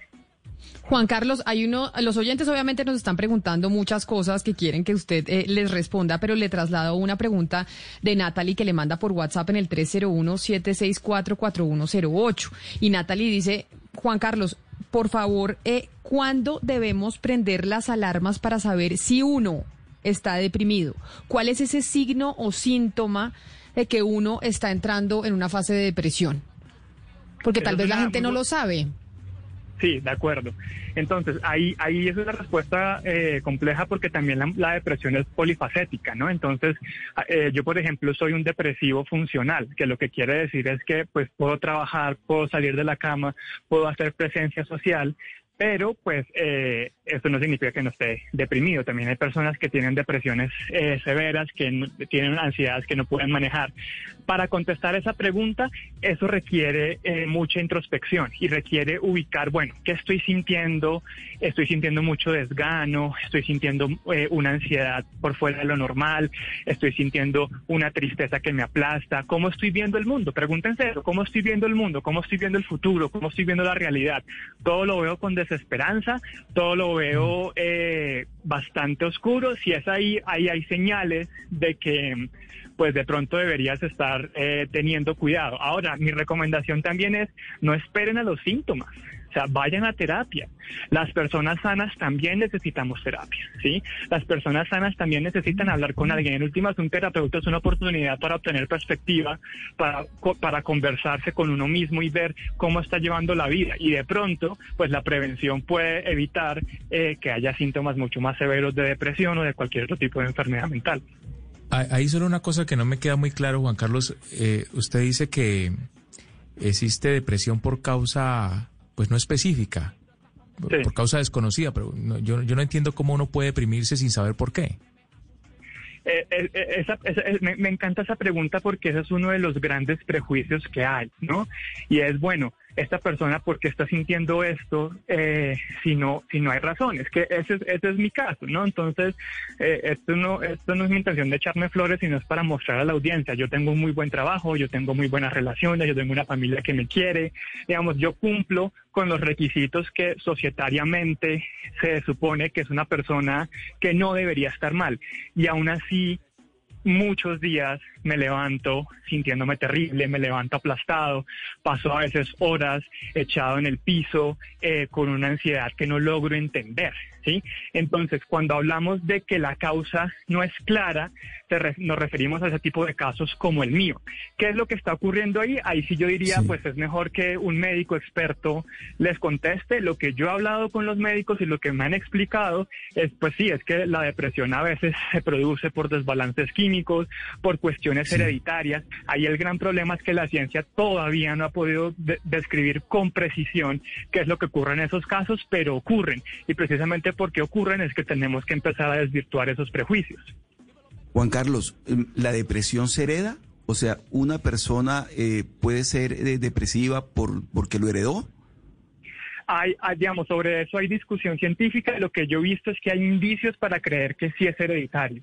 Y, por ejemplo, en mi familia, por el lado de mi papá, pareciera que esa es la razón. Pero, pues, de nuevo, ahí sí eh, no me atrevo a hablar por, por los científicos. Mm. Juan Carlos, este libro que ya está en, en las librerías, uno lo puede pedir ya por internet, ¿no? Que es básicamente no solo para el que está deprimido, sino para el que vive con un familiar que tiene depresión.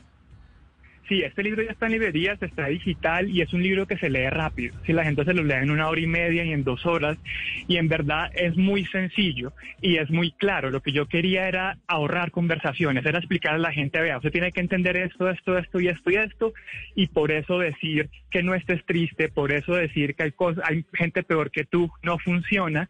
Idealmente lo que eso genera es entendimiento, porque en últimas lo que hablábamos al principio del cortocircuito y la tragedia de la comunicación es que no sabemos, no sabemos que tenemos, no sabemos cómo hablarlo. Lo que hace este libro es dar unas primeras respuestas y eso es eh, una claridad que sé que le va a ayudar a muchas personas. Mm, Juan Carlos, pero mire, por ejemplo, Marcela López nos dice a través de WhatsApp que ella tiene un familiar con depresión y que ella cree que son supremamente manipuladores. Y yo creo que esto que piensa Marcela, que está cercana a alguien que tiene depresión, tal vez lo piensa mucha gente que está cercana a un, eh, a un familiar que tiene esta condición. A, a mí me gusta mucho la sinceridad Marcela, eh, porque lo que tú dices es cierto y es muchas personas creen eso, ¿sí? Y es que yo sí creo que en el desarrollo de las relaciones en torno a enfermedades mentales, especialmente con la depresión, se generan muchas dinámicas de lo que hablábamos ahorita tóxicas, ¿no? De lo que ella seguramente se está refiriendo con manipulación.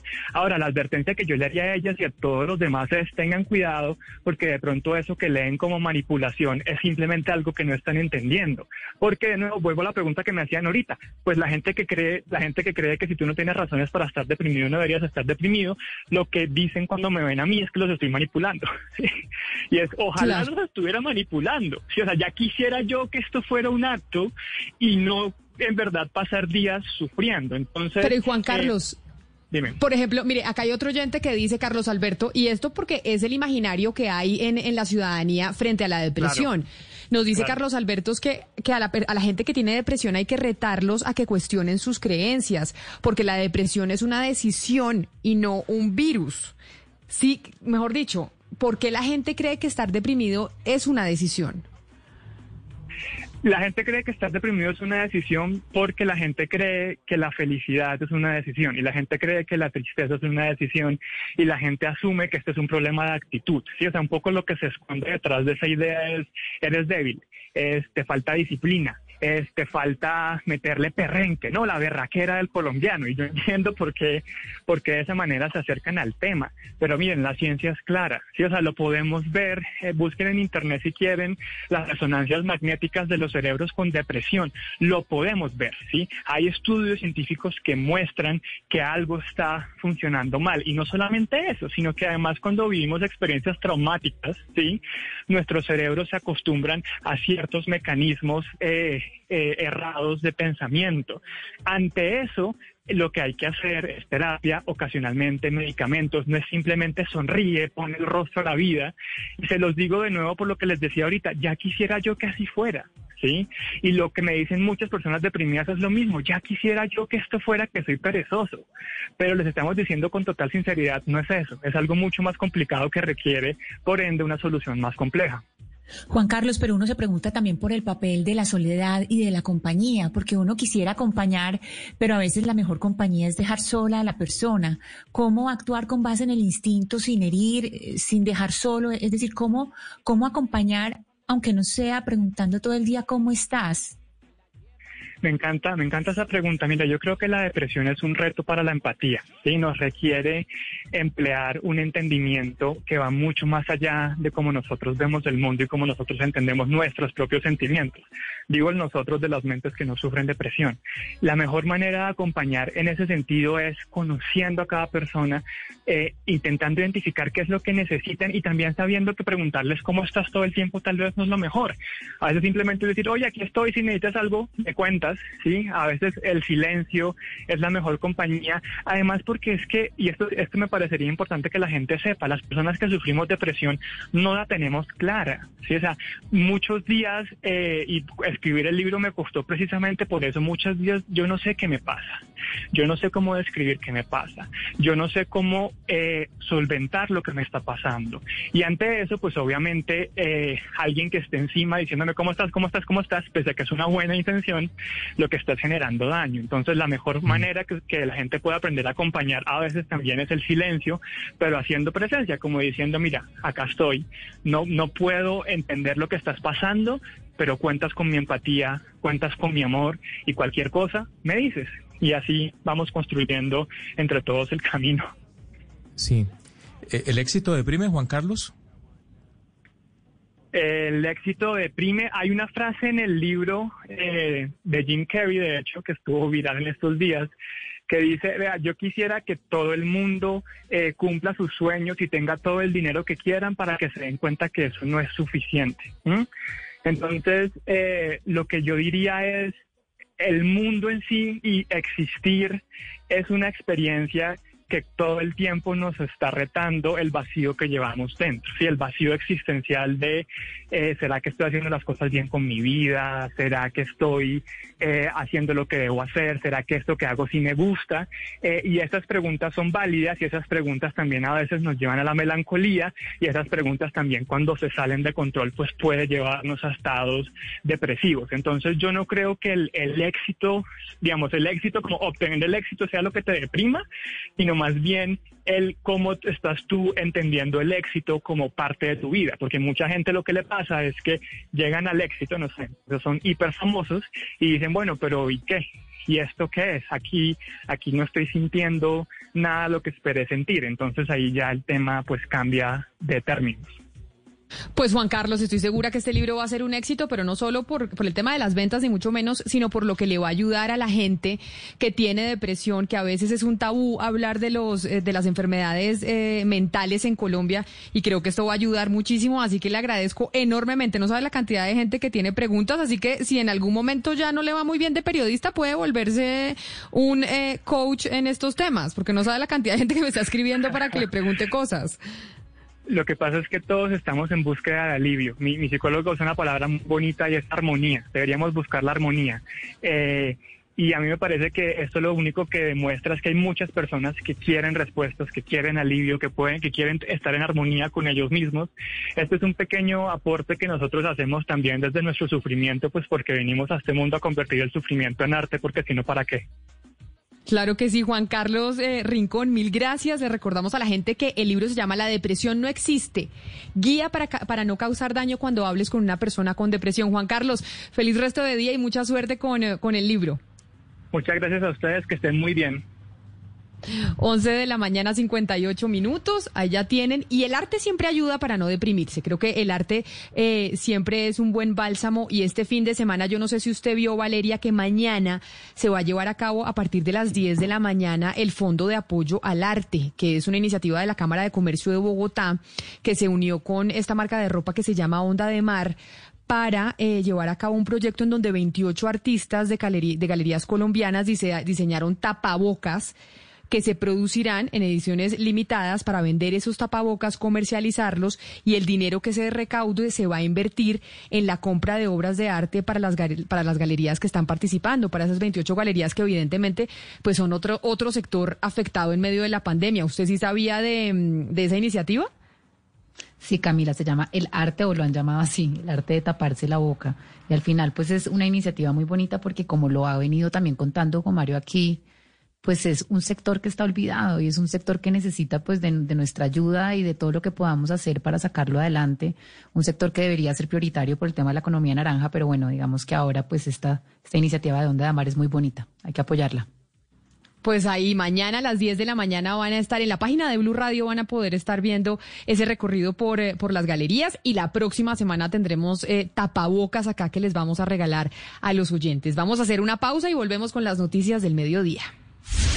Colombia está al aire. Este 20 de julio, no te pierdas un gran show con artistas internacionales y junto a ellos, los grandes humoristas del país. Héroes anónimos que cuidan a Colombia, porque Colombia cuida a Colombia. El lunes festivo 20 de julio a las 8 y 30 de la noche. Tú nos ves, Caracol TV. ¿No te sientes seguro o segura en casa? Si estás viviendo algún tipo de maltrato o conoces a alguien que está siendo agredido, ingresa a porquequieroestarbien.com o llámanos al 300-912-5231. Somos un centro de apoyo e información en línea, donde te acompañamos, te escuchamos y te ayudamos. Una iniciativa de la Fundación Santo Domingo y Profamilia, con el apoyo de Blue Radio. Este 20 de julio, no te pierdas un gran show con artistas internacionales y junto a ellos, los grandes humoristas del país. Héroes anónimos que cuidan a Colombia, porque Colombia cuida a Colombia. El lunes festivo 20 de julio a las 8 y 30 de la noche. Tú nos ves, Caracol TV.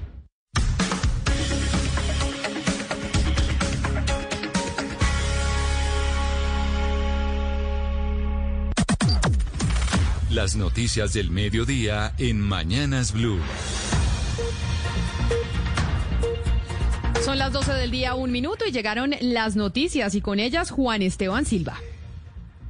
Hola Camila, la Fiscalía acaba de capturar a presuntos integrantes de la organización La Oficina solicitados en extradición por Estados Unidos por lavar activos del narcotráfico, esto desde Colombia. La historia la tiene Silvia Charri. Sí, se trató de un operativo de la Fiscalía en conjunto con la séptima división del Ejército Nacional y de la Agencia Antidrogas DEA, que capturaron entonces a Fabio de Jesús Yepes y Mario Alberto Zapata. Según las investigaciones, Fabio de Jesús Yepes sería el cabecilla de una red criminal responsable de lavar activos, extorsionar y enviar estupefacientes a Norteamérica y Europa, mientras que Mario Alberto Zapata supuestamente pues sería su principal eh, cómplice en este estas actividades delictivas. Sobre el tema habló el general Juan Carlos Ramírez, comandante de la séptima división. Escuchemos. alias Fabio el Señor, con más de 10 años de estar delinquiendo con diferentes organizaciones criminales.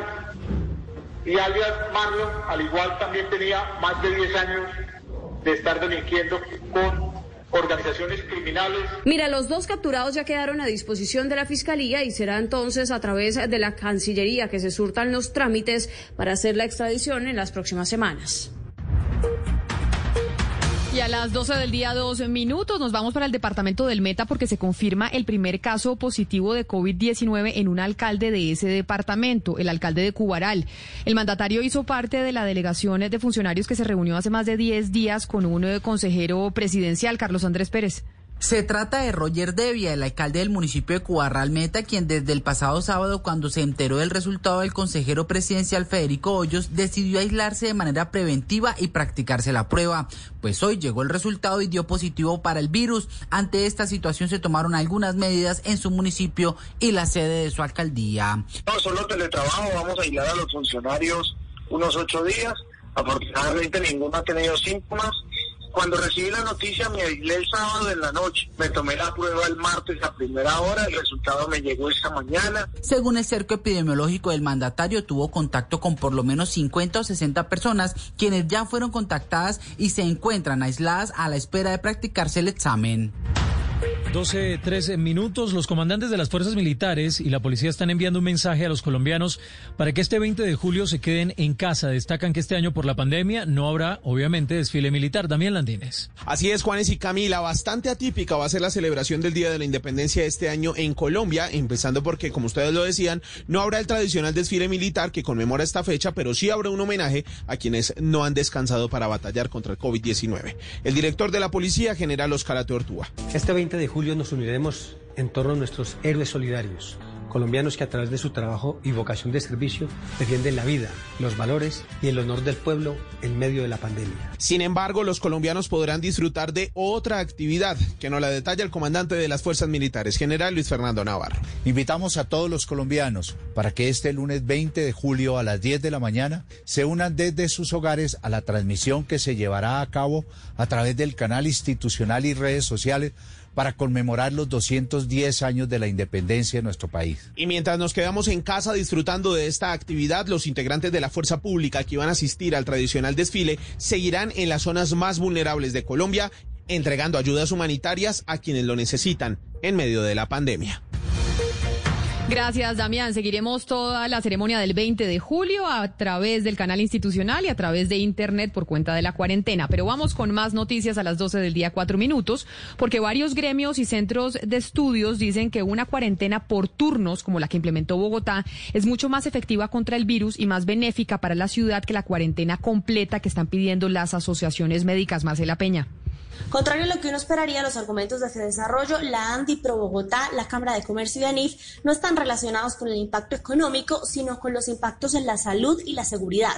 El argumento es que una cuarentena estricta en toda la ciudad debilita la capacidad de la policía para hacer control, hace más difícil evitar los desórdenes y las aglomeraciones y además puede llevar a un aumento de la inseguridad. Además, también hay que prestarle atención a las demás enfermedades que sufren los colombianos, suspender los tratamientos de enfermedades cardíacas o de la diabetes puede llevar a que más adelante aumenten las muertes por estas enfermedades. En el documento se recomienda a la alcaldesa seguir adelante con la cuarentena sectorizada y acelerar la puesta en marcha del centro de control, así como revisar en conjunto con universidades y centros de formación la posibilidad de capacitar al personal para las unidades de cuidado intensivo.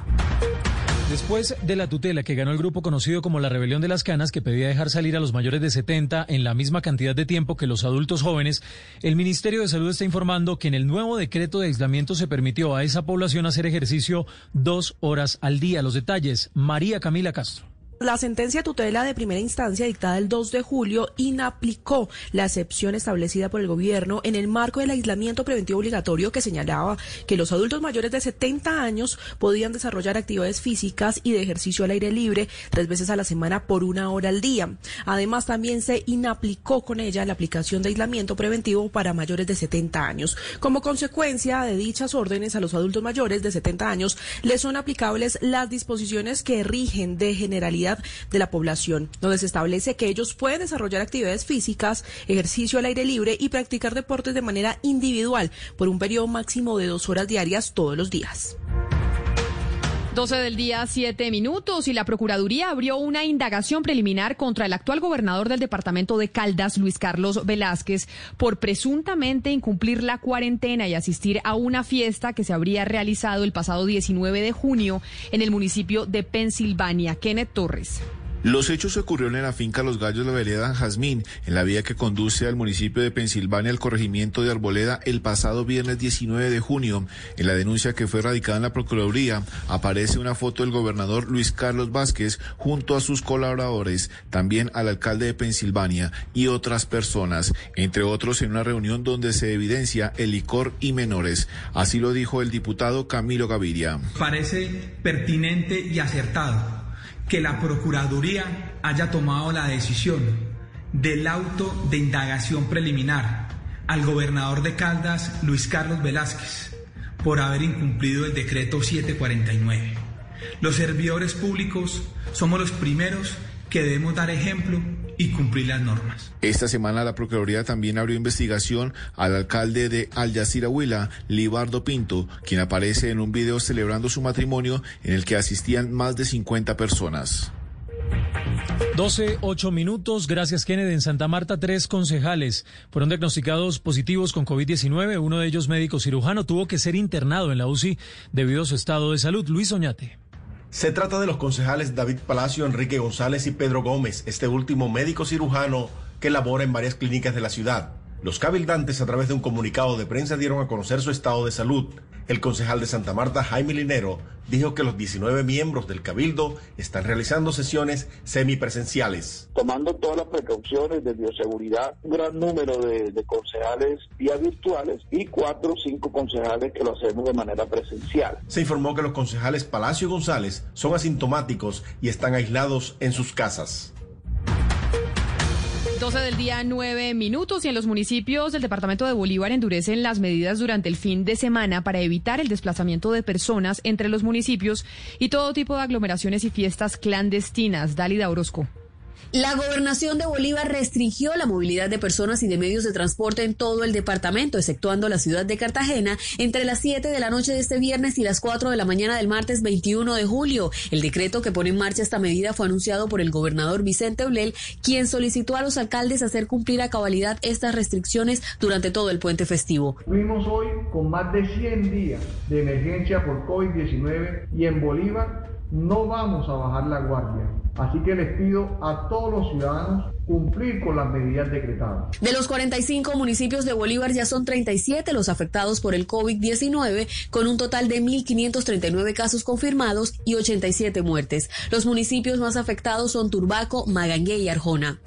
Las autoridades del Valle del Cauca anunciaron operativos en las vías del departamento para controlar el desplazamiento de viajeros. No hay autorización para abrir ningún destino turístico durante este puente festivo. Hugo Mario Palomar. Más de 2.000 hombres del ejército y la policía realizarán retenes en las carreteras del Valle y en los ingresos a los destinos turísticos del departamento cerrados desde el inicio de la cuarentena. Habrá sanciones para los viajeros que no justifiquen su desplazamiento. El secretario de Seguridad Camilo Murcia también anunció operativos para hacer cumplir la orden de toque de queda en 40 municipios del Valle. Vamos a ser contundentes en el departamento del Valle del Cauca sancionando a todas aquellas personas que pongan en riesgo la vida y la salud de los vallecaucanos. Ejército y la policía en las diferentes comunidades y municipios, haciendo cumplir las medidas del toque de queda y las órdenes impartidas por el gobierno nacional y departamental. El toque de queda en los municipios del Valle entre las 10 de la noche y las 5 de la mañana se extenderá hasta el próximo 31 de julio. 12 del día, 11 minutos y más de 270 órdenes de comparendos por violación al toque de queda dejó la celebración del Día de la Virgen del Carmen en Barranquilla y todo el departamento del Atlántico. Daniela Mora. Durante los operativos de control adelantados por autoridades locales, tres personas fueron capturadas en el corregimiento de Cascajal Atlántico por participar en una pelea de gallos clandestina que fomentó la aglomeración de decenas de ciudadanos e incentivó el consumo de bebidas embriagantes en medio de la restricción del toque de queda y la ley seca vigentes en el departamento por la celebración del Día de la Virgen del Carmen. Así lo confirmó el coronel Hugo Molano, comandante de la policía en el Atlántico. Logramos ubicar una gallera clandestina improvisada, de lo cual se logra la captura captura de tres personas por el delito de violación de medidas sanitarias. Hemos atendido 15 fiestas o reuniones de personas que van combinadas con ingesta de licor. Durante esta jornada, la policía en Barranquilla emitió otras 207 órdenes de comparendo adicionales contra ciudadanos que fueron sorprendidos violando las restricciones y el aislamiento social en toda la ciudad. En Chinchina Caldas, 22 familias se quedaron sin techo después de que un incendio dejara en cenizas sus viviendas. Los detalles, José Fernando Berrío.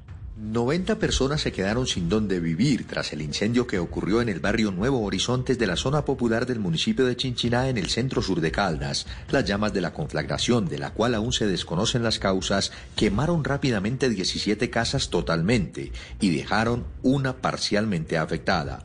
El alcalde Eduardo Andrés Grisales recorrió la zona afectada junto al gobernador del departamento. Vamos a ubicar estas familias, algunas con sus familias, otras en lugares eh, que definiremos desde la Administración Municipal. Lo tercero, vamos a llegar con ayudas económicas para el pago del arrendamiento durante el tiempo en que estas personas puedan recuperar la situación. Las 22 familias pasaron la noche donde familiares y tienen a la intemperie las pocas cosas que pudieron rescatar en medio de los escombros. En Caldas, José Fernando Berrío Becerra, Blue Radio. Gracias, José Carlos. Ahora de, Caldas nos vamos a ir para el departamento del Huila porque un convenio entre la gobernación del Huila y la alcaldía de Neiva por casi dos mil millones de pesos permitirá asumir el pago del servicio de agua para los estratos 1 y 2. Qué buena noticia, Silvia Lorena Artuduaga.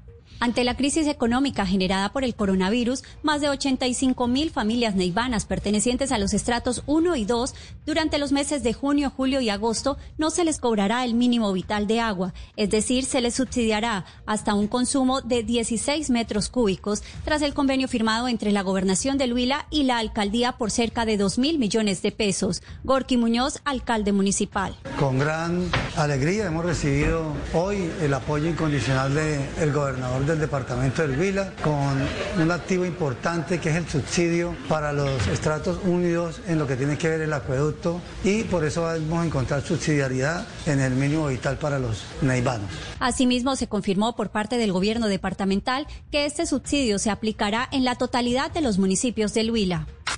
La noticia internacional. Y la noticia internacional tiene que ver con la Casa Blanca porque estaría discutiendo una prohibición en la cual se bloquearía la entrada a Estados Unidos a miembros del Partido Comunista Chino y esto incluiría también a grandes empresarios que tienen conexión con la tola política. Por ejemplo, Jack Ma, el fundador y presidente de Alibaba, forma parte del Partido Comunista, al igual que el presidente Xiaomi. El borrador está siendo discutido y la decisión la tomaría el presidente Donald Trump, según el New York Times.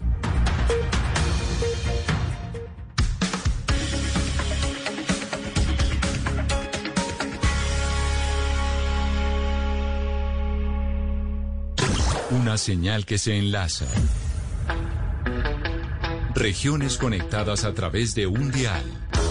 A partir de este momento, Oscar Montes, Ana Cristina Restrepo, Hugo Mario Palomar, Valeria Santos, Gonzalo Lázari, Rodrigo Pombo y Camila Zuluaga analizan y debaten el tema del día. El tema del día. Colombia está al aire.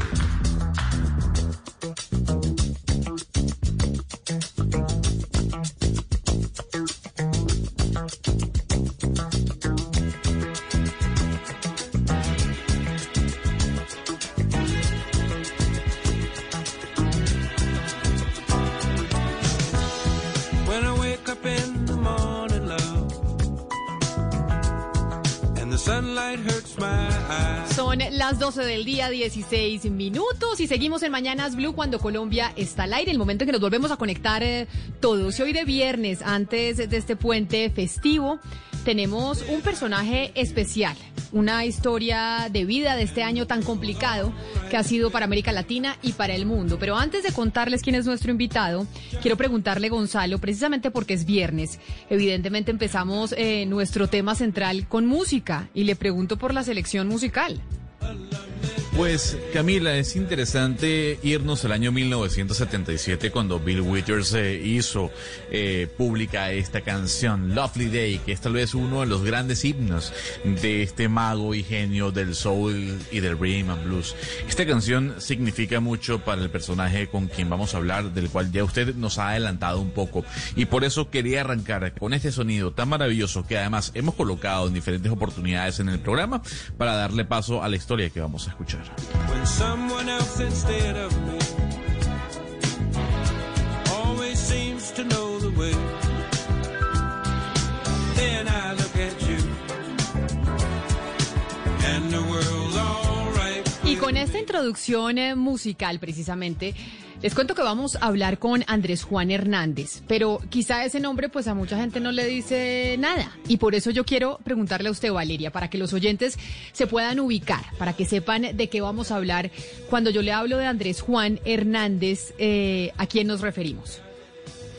Pues Camila, mire, hoy nuestro invitado me llena de felicidad. Es una historia que nos inspira a muchísimos, eh, que lo hemos seguido en esta travesura que emprendió hace un año. Andrés Juan Hernández es un empresario colombiano, dueño de diferentes restaurantes como El Bandido, Bruto y Apache, que tristemente han cerrado eh, pues por la pandemia, pero también es un actor colombiano que nos robó el corazón a muchas, en Paquita Gallego, no sé si se acuerdan, pero bueno, es un actor colombiano que nos acompañó por muchos años, pero me ilusiona mucho lo que, que lo vamos a entrevistar hoy, Camila, porque Andrés Juan hace un año decidió dejar sus compromisos, ataduras, salirse de la zona de confort, cerrar su casa empacar a su familia en una van que adecuó como casa, le puso cocina, mesa, todo y se los llevó a viajar por Sudamérica. Camila, era un sueño que Andrés Juan siempre tuvo, se llenó de coraje, lo hizo. Lo que pasa es que los, los planes le cambiaron apenas salió de Colombia, cruzó la frontera con Ecuador y se empezó a encontrar con esta primavera latinoamericana. Camila, protestas en Ecuador, el golpe de Evo en Bolivia, llegó a Chile más protestas y apenas cruzó la frontera por el sur, casi por la Patagonia, llegó a Argentina y se enfrentó con la pandemia Camila, desde ahí está en Argentina, en el país que más dura ha tenido la cuarentena. Pues es una historia de vida, es una historia de inspiración y también pues es una historia casi que histórica para los que hemos cubierto todos estos eventos en Latinoamérica, Camila. Claro que sí, y por eso le damos la bienvenida desde Argentina, Andrés Juan. Qué placer saludarlo y que usted se haya conectado con nosotros. Sabemos de las dificultades de Internet y que no ha sido fácil tener esta conexión, así que muchas gracias por aceptar esta invitación. Camila, Valeria, a todos en la mesa, muchas gracias por la invitación. Me alegra mucho oír eh, el acento colombiano. Me hace mucha falta estar en mi país en este momento. Eh, precisamente cuando más las cosas se ponen difíciles, pues más quisiera uno estar al lado de los de uno, ¿no? Andrés pues, Juan, antes eh, muy lejos estamos. Dime. Antes de, de, que usted nos empiece a contar su travesía, empecemos con las preguntas. Tengo una curiosidad por qué seleccionó esta canción, porque esta canción de, Bill Withers le hace eh, recordar algo especial o porque es una canción importante. Estamos viajando con mis dos hijos, eh, uno de dos años y, y, Mati de ocho, y cuando la pongo se enloquece, empieza a cantar a, viva voz. Eh, Sabes, como que verla ella cantando en medio de la carretera me alegra mucho el alma. Y pues nada, ha sido una conexión muy fuerte con, con mis hijos este viaje, precisamente por eso. Andrés Juan, mire, a propósito de lo que nos cuenta Valeria, yo empecé a seguir la cuenta de Instagram que ustedes eh, y su familia eh, crearon con este proyecto de la matraca porque la matraca así fue como lo, como lo bautizaron, y ustedes empezaron a mostrar ese proceso desde que empezaron a construir la casa, la casa carro, cómo la iban adecuando, todo el proceso que iban teniendo antes de emprender esta aventura de irse por todo Sudamérica durante un año para vivir en, un, en una casa carro con toda la familia. Yo la primera pregunta es, ¿ustedes por qué tomaron esa decisión? Es decir, ¿qué los llevó a decir, oigan, vamos a dejar todo en Colombia, vamos a hacer una casa que sea un carro y nos vamos a ir por Sudamérica los cuatro con el perro incluido? Porque yo he visto que van con perro incluido. Pues eh, más allá realmente de, lo que implica hacer un viaje, era... Eh,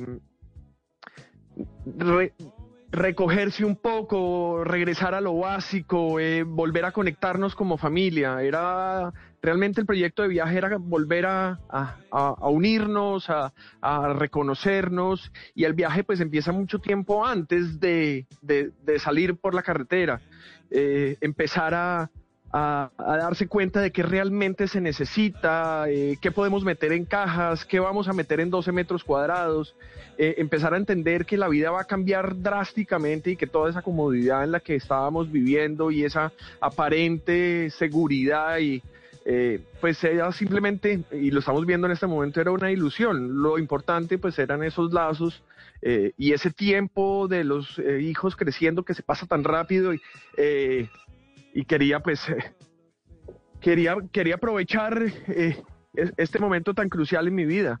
y bueno, las cosas se han dado como se han dado, en esas estamos.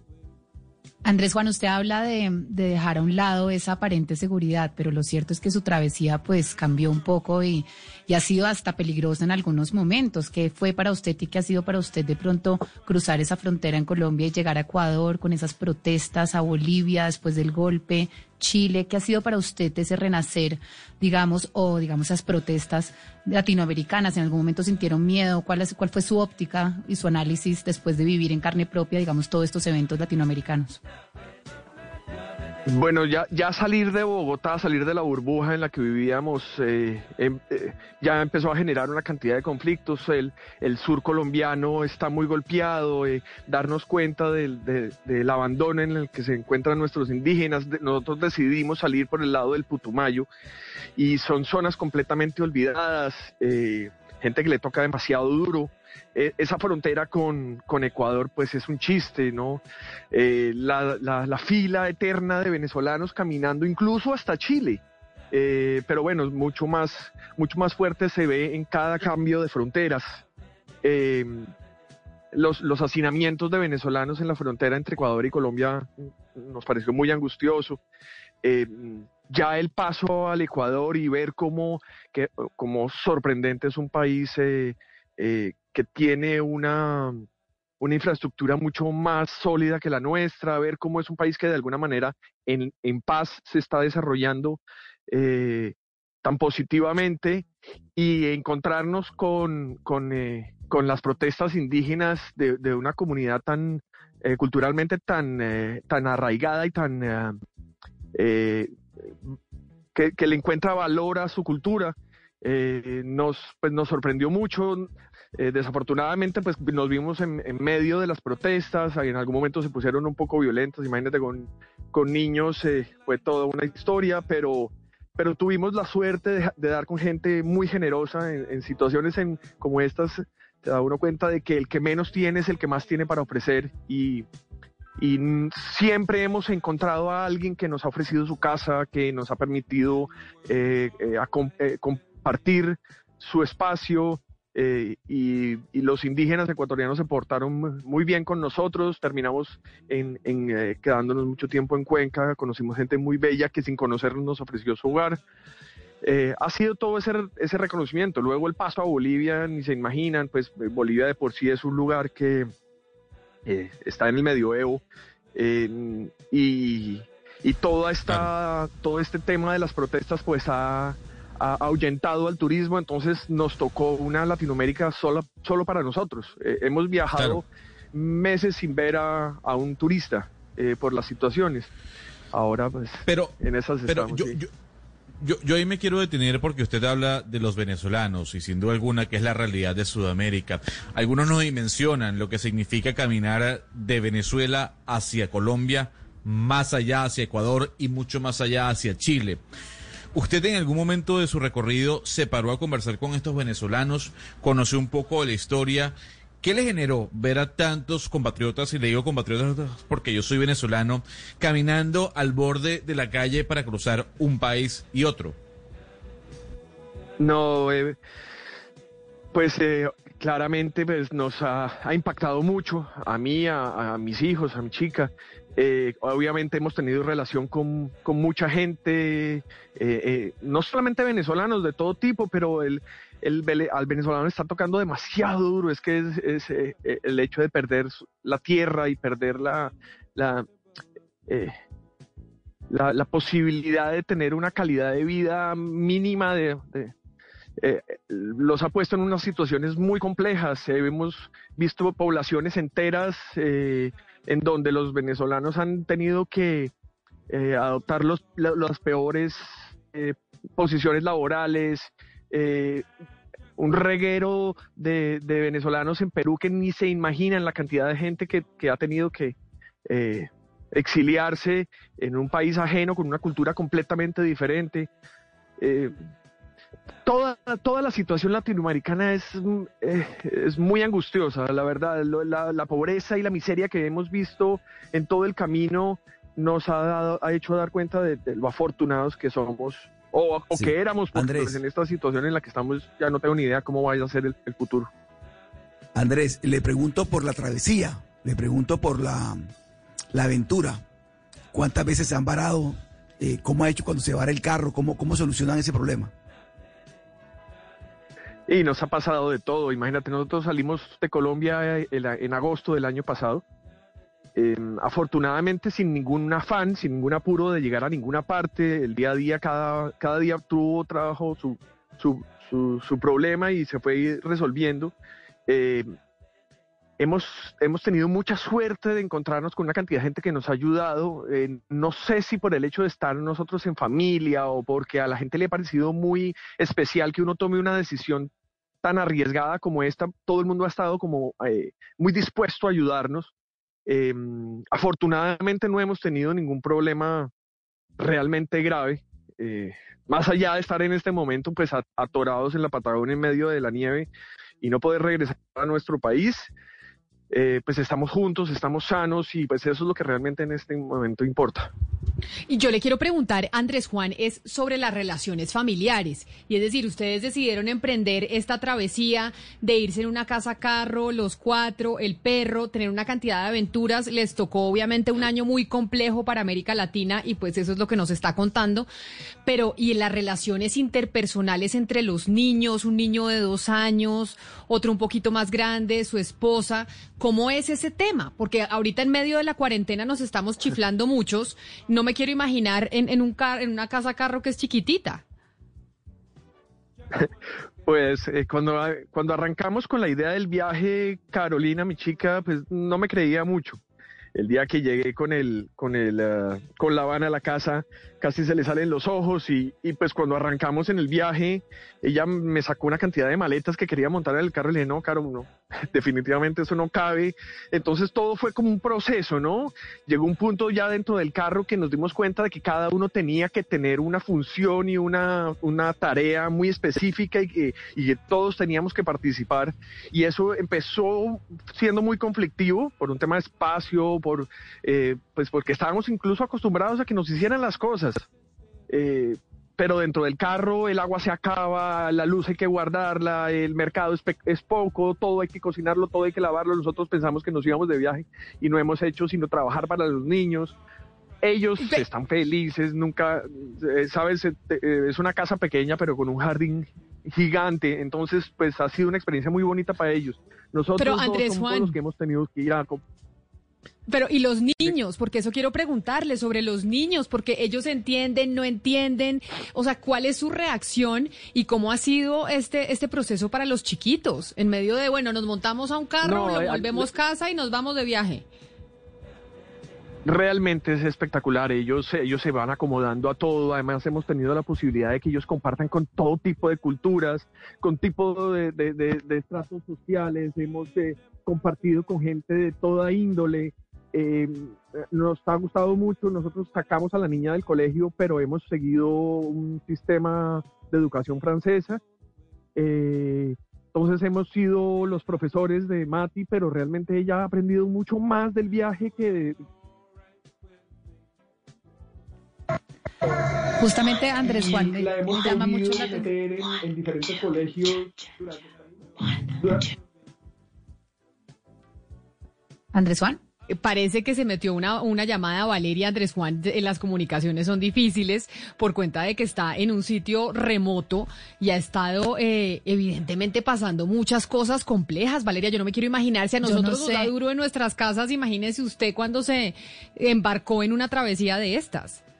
Yo no sé si la gente entiende un poco de lo que estamos hablando, pero Andrés Juan cogió una van. Es que no es un bus, es una van. O sea, es una van chiquita. Y la volvió, los invito a seguirlo en la cuenta de Instagram que se llama La Matraca Familia. Familia, ahorita les digo bien cómo es y cogió la, la van Camila y, la, le, hizo una cocina, una cama, un comedor, mejor dicho, usted ve ollas, ve de todo ahí adentro, súper organizada todo el tiempo, todo es absolutamente funcional. Y yo me pregunto, imagínense cuatro personas, un perro viajando por Sudamérica, porque es que uno dice, bueno, viaje por Europa, pero por Sudamérica, un año entero metido uno ahí y uno quejándose de que está encerrado en la cuarentena. Ahora, la, lo, lo, bueno es lo que dice Andrés Juan, es una casa con un jardín gigantesco y con las posibilidades de que los niños conozcan, vivan, entiendan qué mejor educación que eso. Además le tocó justamente en el año donde todo el mundo le tocó eh, encerrarse en la casa y educar a los hijos y la escolarización que le está dando pues es mucho más allá de lo que nosotros podamos enseñarle a nuestros hijos en este momento, Camila. Creo que retomamos la comunicación con Andrés Juan. Andrés Juan, ¿nos escucha? Sí, perfecto. Ah, y ahora, frente a lo que estaba diciendo mi compañera Valeria, ¿cómo ha sido el proceso de escolarización de los niños? ¿O los niños simplemente no están estudiando y ustedes tomaron la decisión de decir es mucho más aprendizaje para los, para los niños este viaje y esta aventura por un año que cualquier año dentro de un jardín o dentro de un colegio? ¿Cómo ha sido ese proceso? Bueno, nosotros eh, les estaba contando, sacamos a Matilda del colegio y decidimos ser sus profesores. Nos acogimos a un sistema de educación a distancia del gobierno francés y hemos tratado de ser sus profesores, pero lo, eh, realmente Matilda ha aprendido mucho más de este viaje que, que eh, de estar sentada en una escuela. Y hemos tenido la posibilidad además de meter a Matilda en diferentes colegios eh, escuelas alternativas durante todo el recorrido. La, han sido muy amplios con nosotros en diferentes lugares y Mati ha podido eh, ver diferentes sistemas educativos. Eh, entonces, el hecho de que ella pueda compartir con otro tipo de gente, con otro tipo de cultura, eh, ha hecho que Matilda pues florezca. Eh, ha sido muy bello ver el proceso seguramente pues eh, perderá cosas de la educación tradicional, pero pues ganará otras, tendrá una capacidad de, discernir eh, mucho más amplia. Eh, eso es lo que deseo, ¿no? Realmente pues este viaje es para que, que haya un, cre un, crecimiento interno y, y, y, lo estoy viendo. Obviamente el niño chiquito pues apenas tenía un año cuando salió, ya en este momento está hablando argentino. Así que pues, claro, para ellos claro. eh, todo, todo es una, una experiencia nueva y están realmente ellos están felices, no se dan cuenta ni siquiera de qué es lo que está pasando. Claro, pero fíjese bien, este no es un viaje de mochilero, este es un viaje que seguramente usted preparó, eh, como nos comentaba Valeria, a la hora de la transformación de, de la van. Es un viaje que cuesta mucho dinero. Eh, ¿Cuál es el presupuesto que usted destinó para este viaje una vez tomó rumbo? Sabes que realmente eh, termina saliendo más barato que vivir en Bogotá. No es una experiencia tan costosa, uno no está viajando todo el tiempo, eh, se gasta algo en gasolina, pero uno, yo no pago ni luz, ni agua, ni teléfono, ni, ni, eh, ni arriendo, eh, me he reducido una cantidad de gastos, así que al final termina siendo, no se termina siendo tan caro y, y pues eh, paramos en donde nos da la gana, no estamos pagando por las estadías, eh, hemos dormido en lugares que ni se imaginan, en la mitad de bosques, en desiertos, en, en lugares hermosísimos que ni con todo el dinero del mundo podría uno pagar. Y pero, viajando de esta manera termina siendo muy barato, no, no te diría que cuál sería un presupuesto real porque uh -huh. pueden pasar una semana entera sin que nos gastemos un peso, hacemos un mercado, cocinamos en el carro, eh, no, no es un viaje costoso. Pero, pero entonces lo pongo en contra la pared. ¿Cuánto se ha gastado hasta el momento? Más o menos. Eh, calcúlale que no, no sé, no sé, unos mil dólares eh, mensuales por mucho, por mucho. Sí, no es tan, no es caro. Lo que te digo, eh, era, era, es más armar el proyecto bien y estar en, eh, dispuestos a que no se necesite eh, sino lo básico. Y eh, claramente, pues el tema del carro y la gasolina pues va a generar una cantidad de gastos, pero el resto es muy barato. Pero, y tomar la decisión, Gonzalo, es que no es la, decisión de uno decir, dejo todo y me voy en esta, en, en, en, esta aventura con niños, porque una cosa es que uno lo haga con su pareja, los dos solos, y otra cosa es con niños chiquitos, Gonzalo, pero pongamos otra canción, otra canción para que vayamos eh, conociendo un poco el viaje que ha hecho Andrés Juan con su familia en un año muy complejo para América Latina. Pues Camila, cuando uno coge carretera, por lo menos mi persona, siempre trata de buscar canciones que vayan con, con el ritmo, con la vibra, con, con esa, esa, esa hilera de carros que uno ve de frente, ¿no? Si hablamos de carriles opuestos. Y yo creo que cae perfecto escuchar en este momento música de Manu Chao.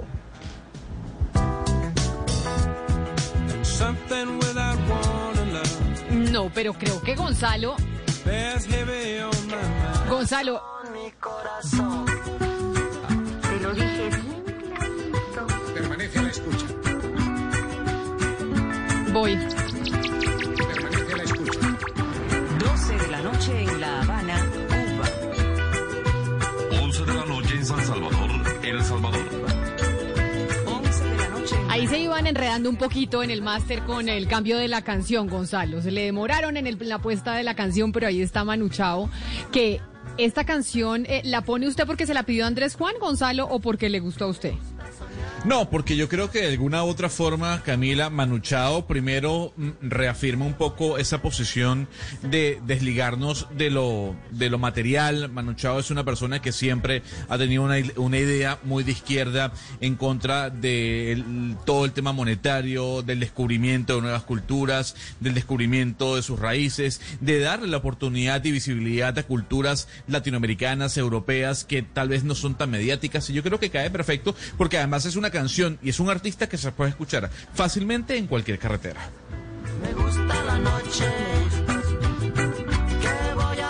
Juan, pero ya conocimos eh, su proyecto. Ahora cuéntenos cómo es vivir en medio de la pandemia cuando nos llegó el coronavirus en medio de esta travesía, porque si para la gente ha sido duro estando en sus casas comunes y corrientes, no me quiero imaginar lo que puede ser, lo que pudo haber sido para ustedes o lo que está haciendo para ustedes en una casa carro en un país que no es el que no es el suyo.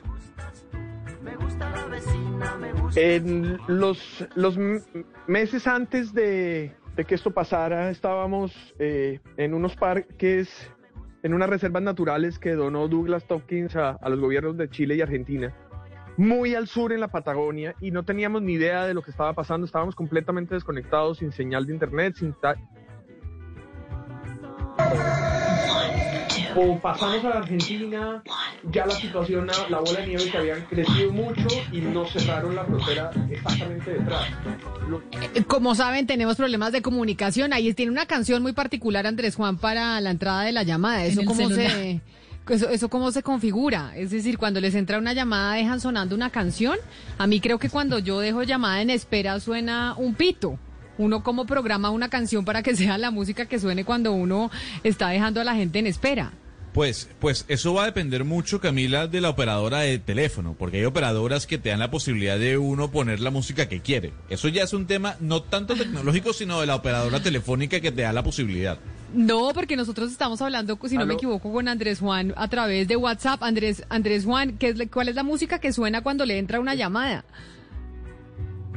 A mí no me está entrando ninguna llamada. Ah, entonces no sé qué, qué fue lo que ¿Aló? pasó con la comunicación, pero lo escuchamos ya perfectamente. Andrés Juan, nos estaba contando usted en dónde lo cogió la pandemia.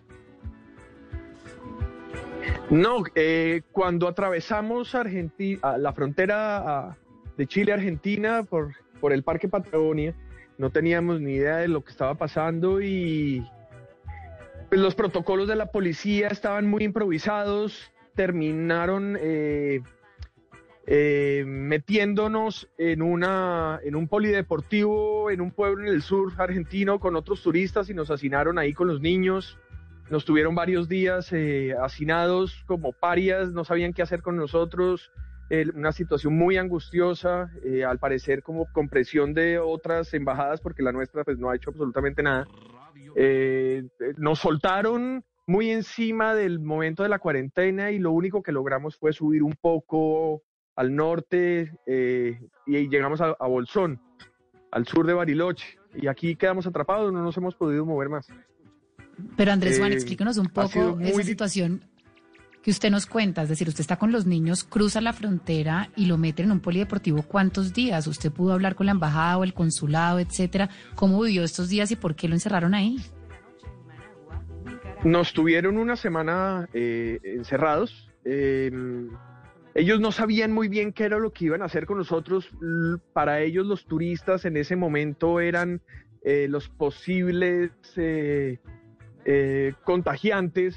Entonces nos, nos metieron directamente con comida y con, ah, y con unas eh, camas en el piso, en un polideportivo, y ahí nos dejaron tal ensayo sobre la ceguera. Yo no, yo me sentía en una, en una eh, historia de terror. A los niños yo no los quise sacar nunca del carro, pero yo tenía que ir a recoger comida y, y organizar como con la policía qué era lo que iban a hacer con nosotros. Eh, fueron unos días muy angustiosos. Eh, no pude sacar a los niños en varios días del carro. Eh, en algún momento a las 3 de la mañana nos dijeron, no, tienen que arrancar y no se pueden quedar en este pueblo y, y de ahí en adelante fue una travesía eh, por todo el sur argentino, pasando de provincia en provincia, en donde no nos dejaban permanecer en ninguna parte, no nos querían en ninguna Andrés. parte, pero tampoco nos, nos solucionaban. Así que fue un viaje eh, hasta aquí, hasta Bolsón, donde estamos, muy, muy estresante. Andrés, ¿y cómo ha hecho con el tema de la salud? La salud suya, la salud de sus niños. Eh, eh, eh, ¿Tiene algún plan? ¿No hay prepagada? O sea, ¿cómo, cómo- el tema de la salud, cómo lo ha manejado? ¿O, o- o qué han hecho en caso de que Eh, de pronto alguna enfermedad, una gripa, por ejemplo, de un niño que siempre un- están... Viaja- nosotros viajamos Sí. con un seguro de estos de viaje internacional.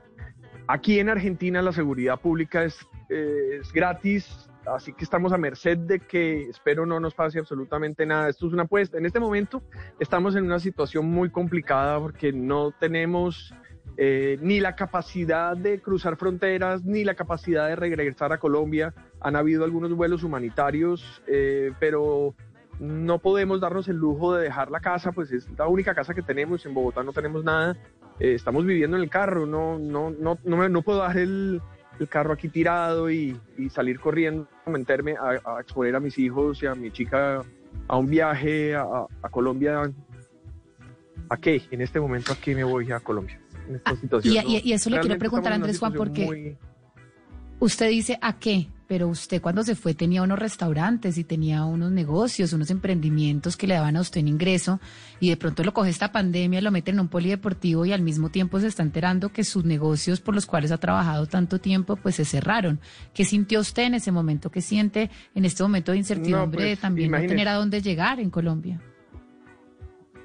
Llevamos muchos años trabajando. Eh, es un grupo de trabajo que se ha, ha, ha logrado proyectos muy bonitos. eh, eh, cualquier emprendedor en Colombia sabe perfectamente que el margen que, que le deja a uno el Estado pues es mínimo. Sobrevivir antes de la pandemia ya era difícil, pero pues habíamos logrado una muy buena clientela y un muy buen producto y, y estábamos a flote con esto todo se fue para el carajo y pues no tengo ni idea qué va, no, no sé qué va a pasar, tratamos hasta el último minuto de salvar los puestos de trabajo, pero pues lo que el Estado llama ayuda son un chiste y no, realmente pues no vamos a poder salvar los negocios, veo muy difícil que, que sobrevivamos.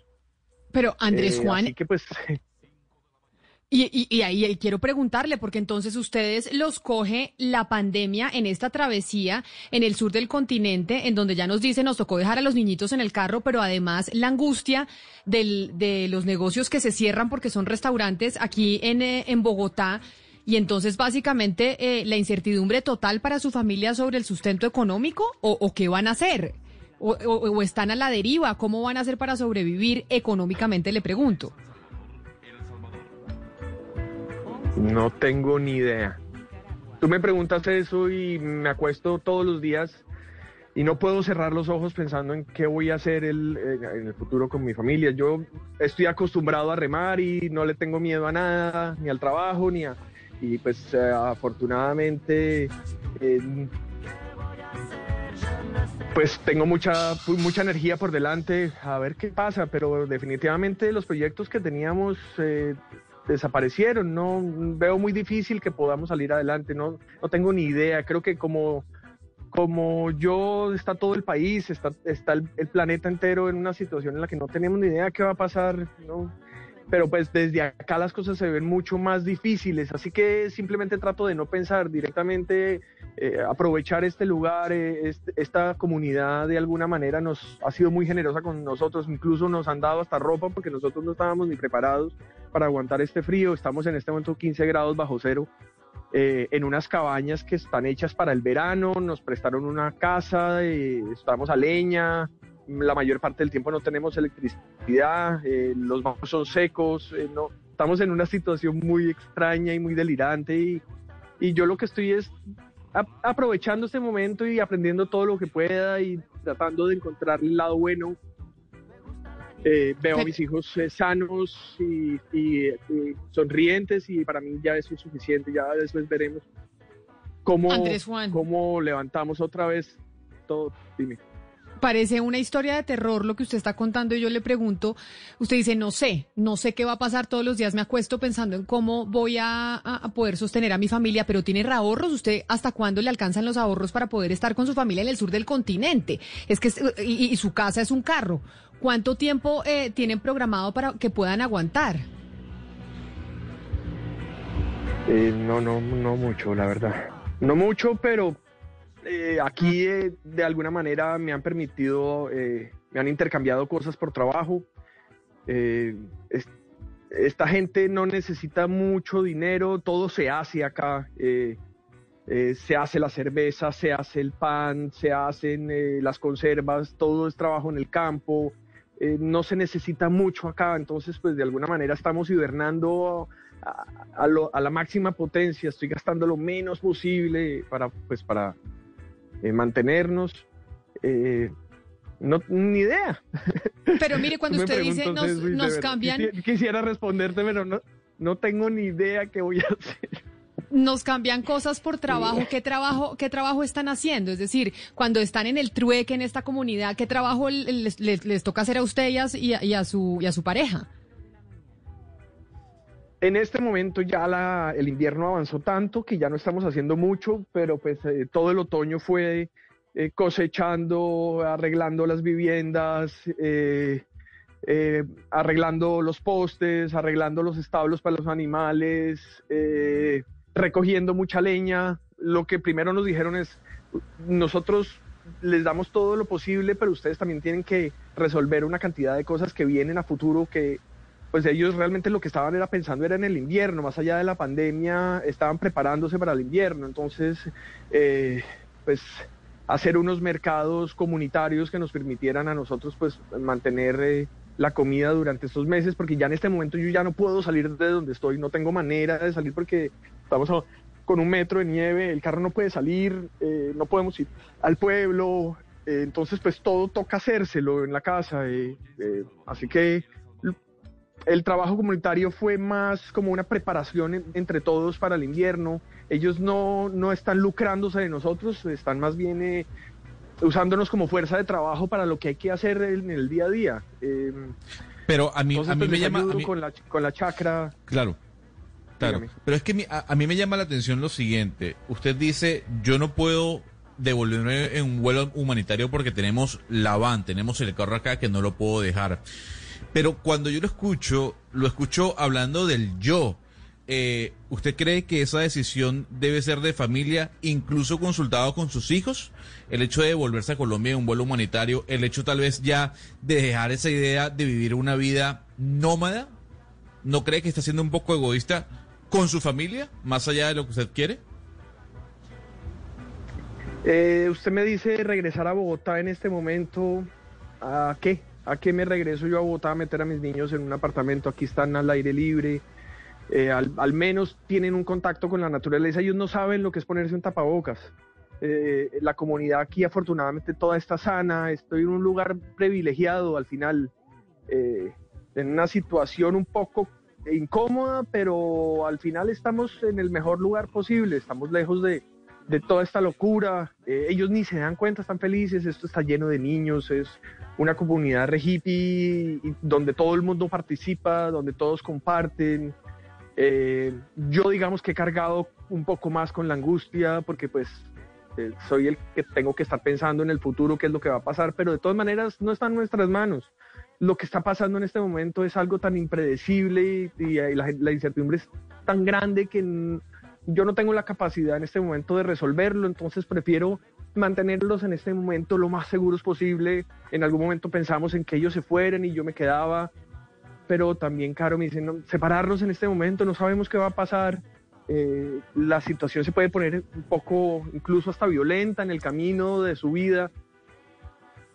Eh, en este Andrés momento Juan. estamos eh, resguardados. En el momento, es en el momento que, que abran fronteras, que no- nadie sabe pues cuándo va a ser esto y pues digamos que esa es la incertidumbre que en la que estamos viviendo todos y más usted, ¿por dónde se devolverían? ¿Siguieran por Brasil? ¿Se devuelven por Chile? ¿Cuál es el plan eh, inicial de ustedes? ¿Qué ruta prefieren para devolverse a Colombia? Mm, Mira, el viaje fue tan bello durante fue fue increciendo todas las sensaciones y el aprendizaje que en algún momento dijimos vamos a seguir viajando un año más.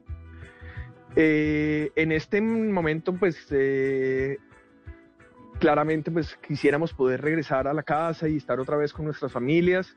Eh, ojalá pudiésemos hacerlo por Chile, Perú, Ecuador. No quisiéramos volver a atravesar Bolivia porque la situación boliviana es ya era compleja antes. No quiero ni imaginarme en la situación en que está esa gente. Eh, pero eh, va a haber un tema de, de- de protocolos y de un corredor humanitario que estamos esperando a ver si podemos lograr, lograr cruzar fronteras. Hay muchos colombianos como yo en este momento, en- en- no, solo, no solo somos nosotros, hay mucha gente que, que estaba viajando muy parecida a mí, eh, que estaban viajando en moto o en bicicleta incluso eh, en el continente y, y han quedado atrapados en situaciones mucho más complejas que la mía, porque de alguna manera pues yo estoy con los míos, estamos eh, protegidos en un buen lugar. Hay gente que estaba pues viajando, trabajando en los lugares, sin un peso en el bolsillo. Tenemos unos chats de colombianos donde las historias son dramáticas. Así que, no, Claro. no sé, va- vamos, Por eso- es, es- es un tema de esperar, de Claro, paciencia. y por eso, y por eso que usted habla de aquellas personas que tomaron la decisión, al igual que usted, de recorrer eh, Sudamérica a través de la carretera. Yo creo que esta canción que le voy a colocar, que es la última, ya antes de despedirlo, le hace honor a esa invitación que usted le hizo a su esposa, a sus hijos y que muchas personas le han hecho a su familia. Y es darle la vuelta al mundo. Chicos,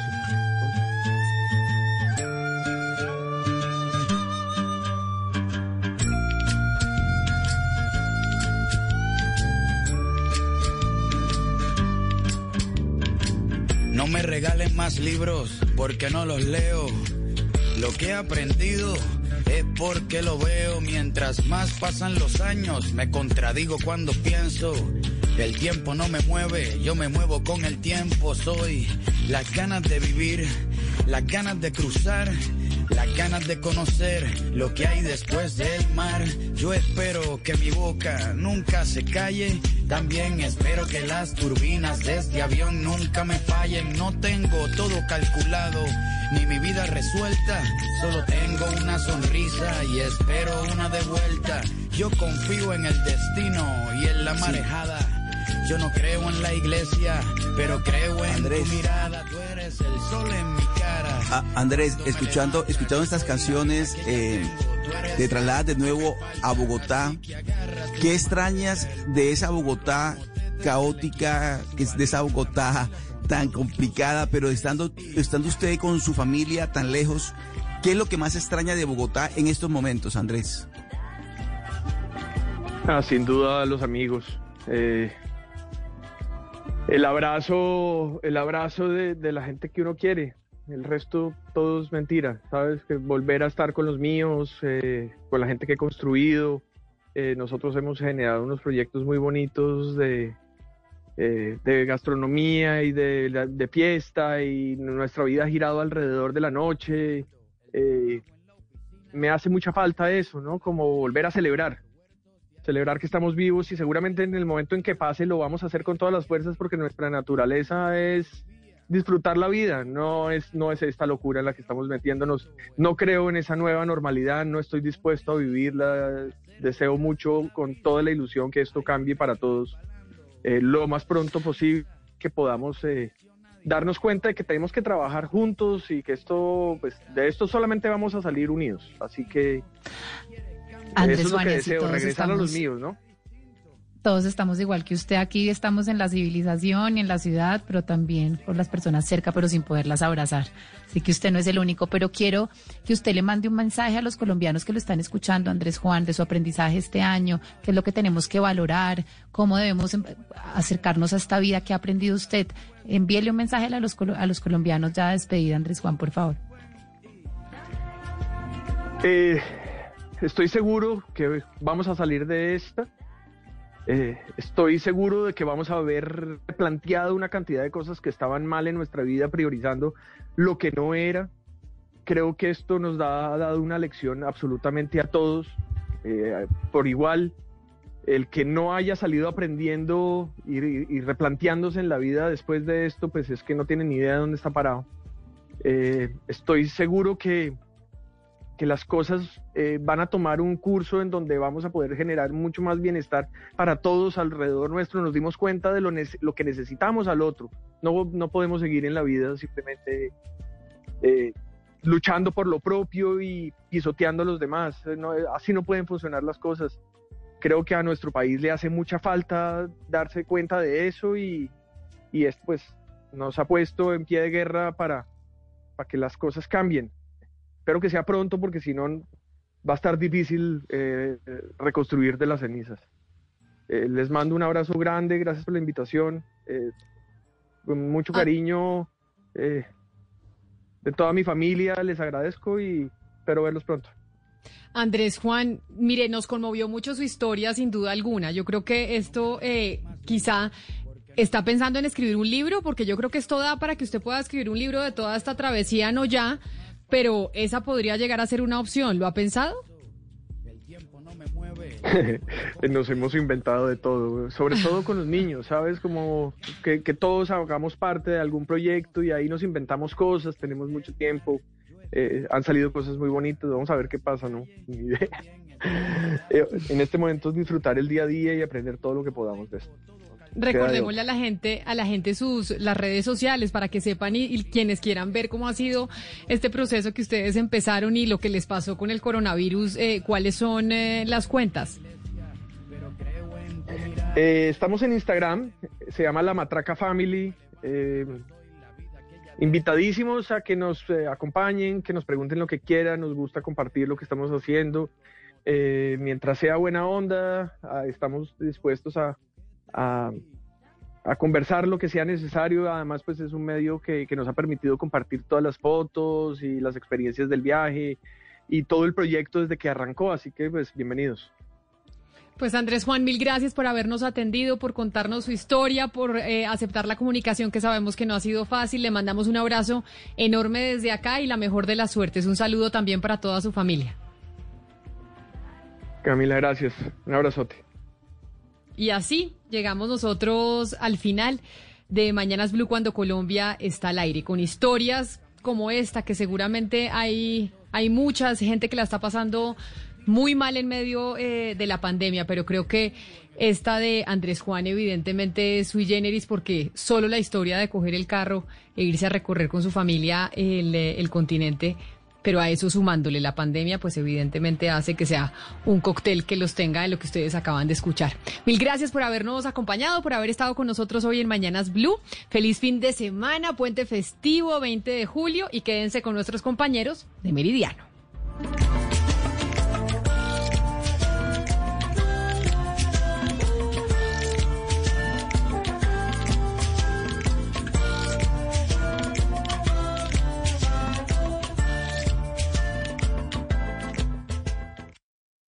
Todos los sábados a la una de la tarde en Blue Radio lo ubicamos en la noticia. Gracias por acompañarnos en el radar. Estamos analizando. El radar. Lo que usted quiere saber de lo que está pasando. Descubra con Ricardo Ospina y un amplio equipo de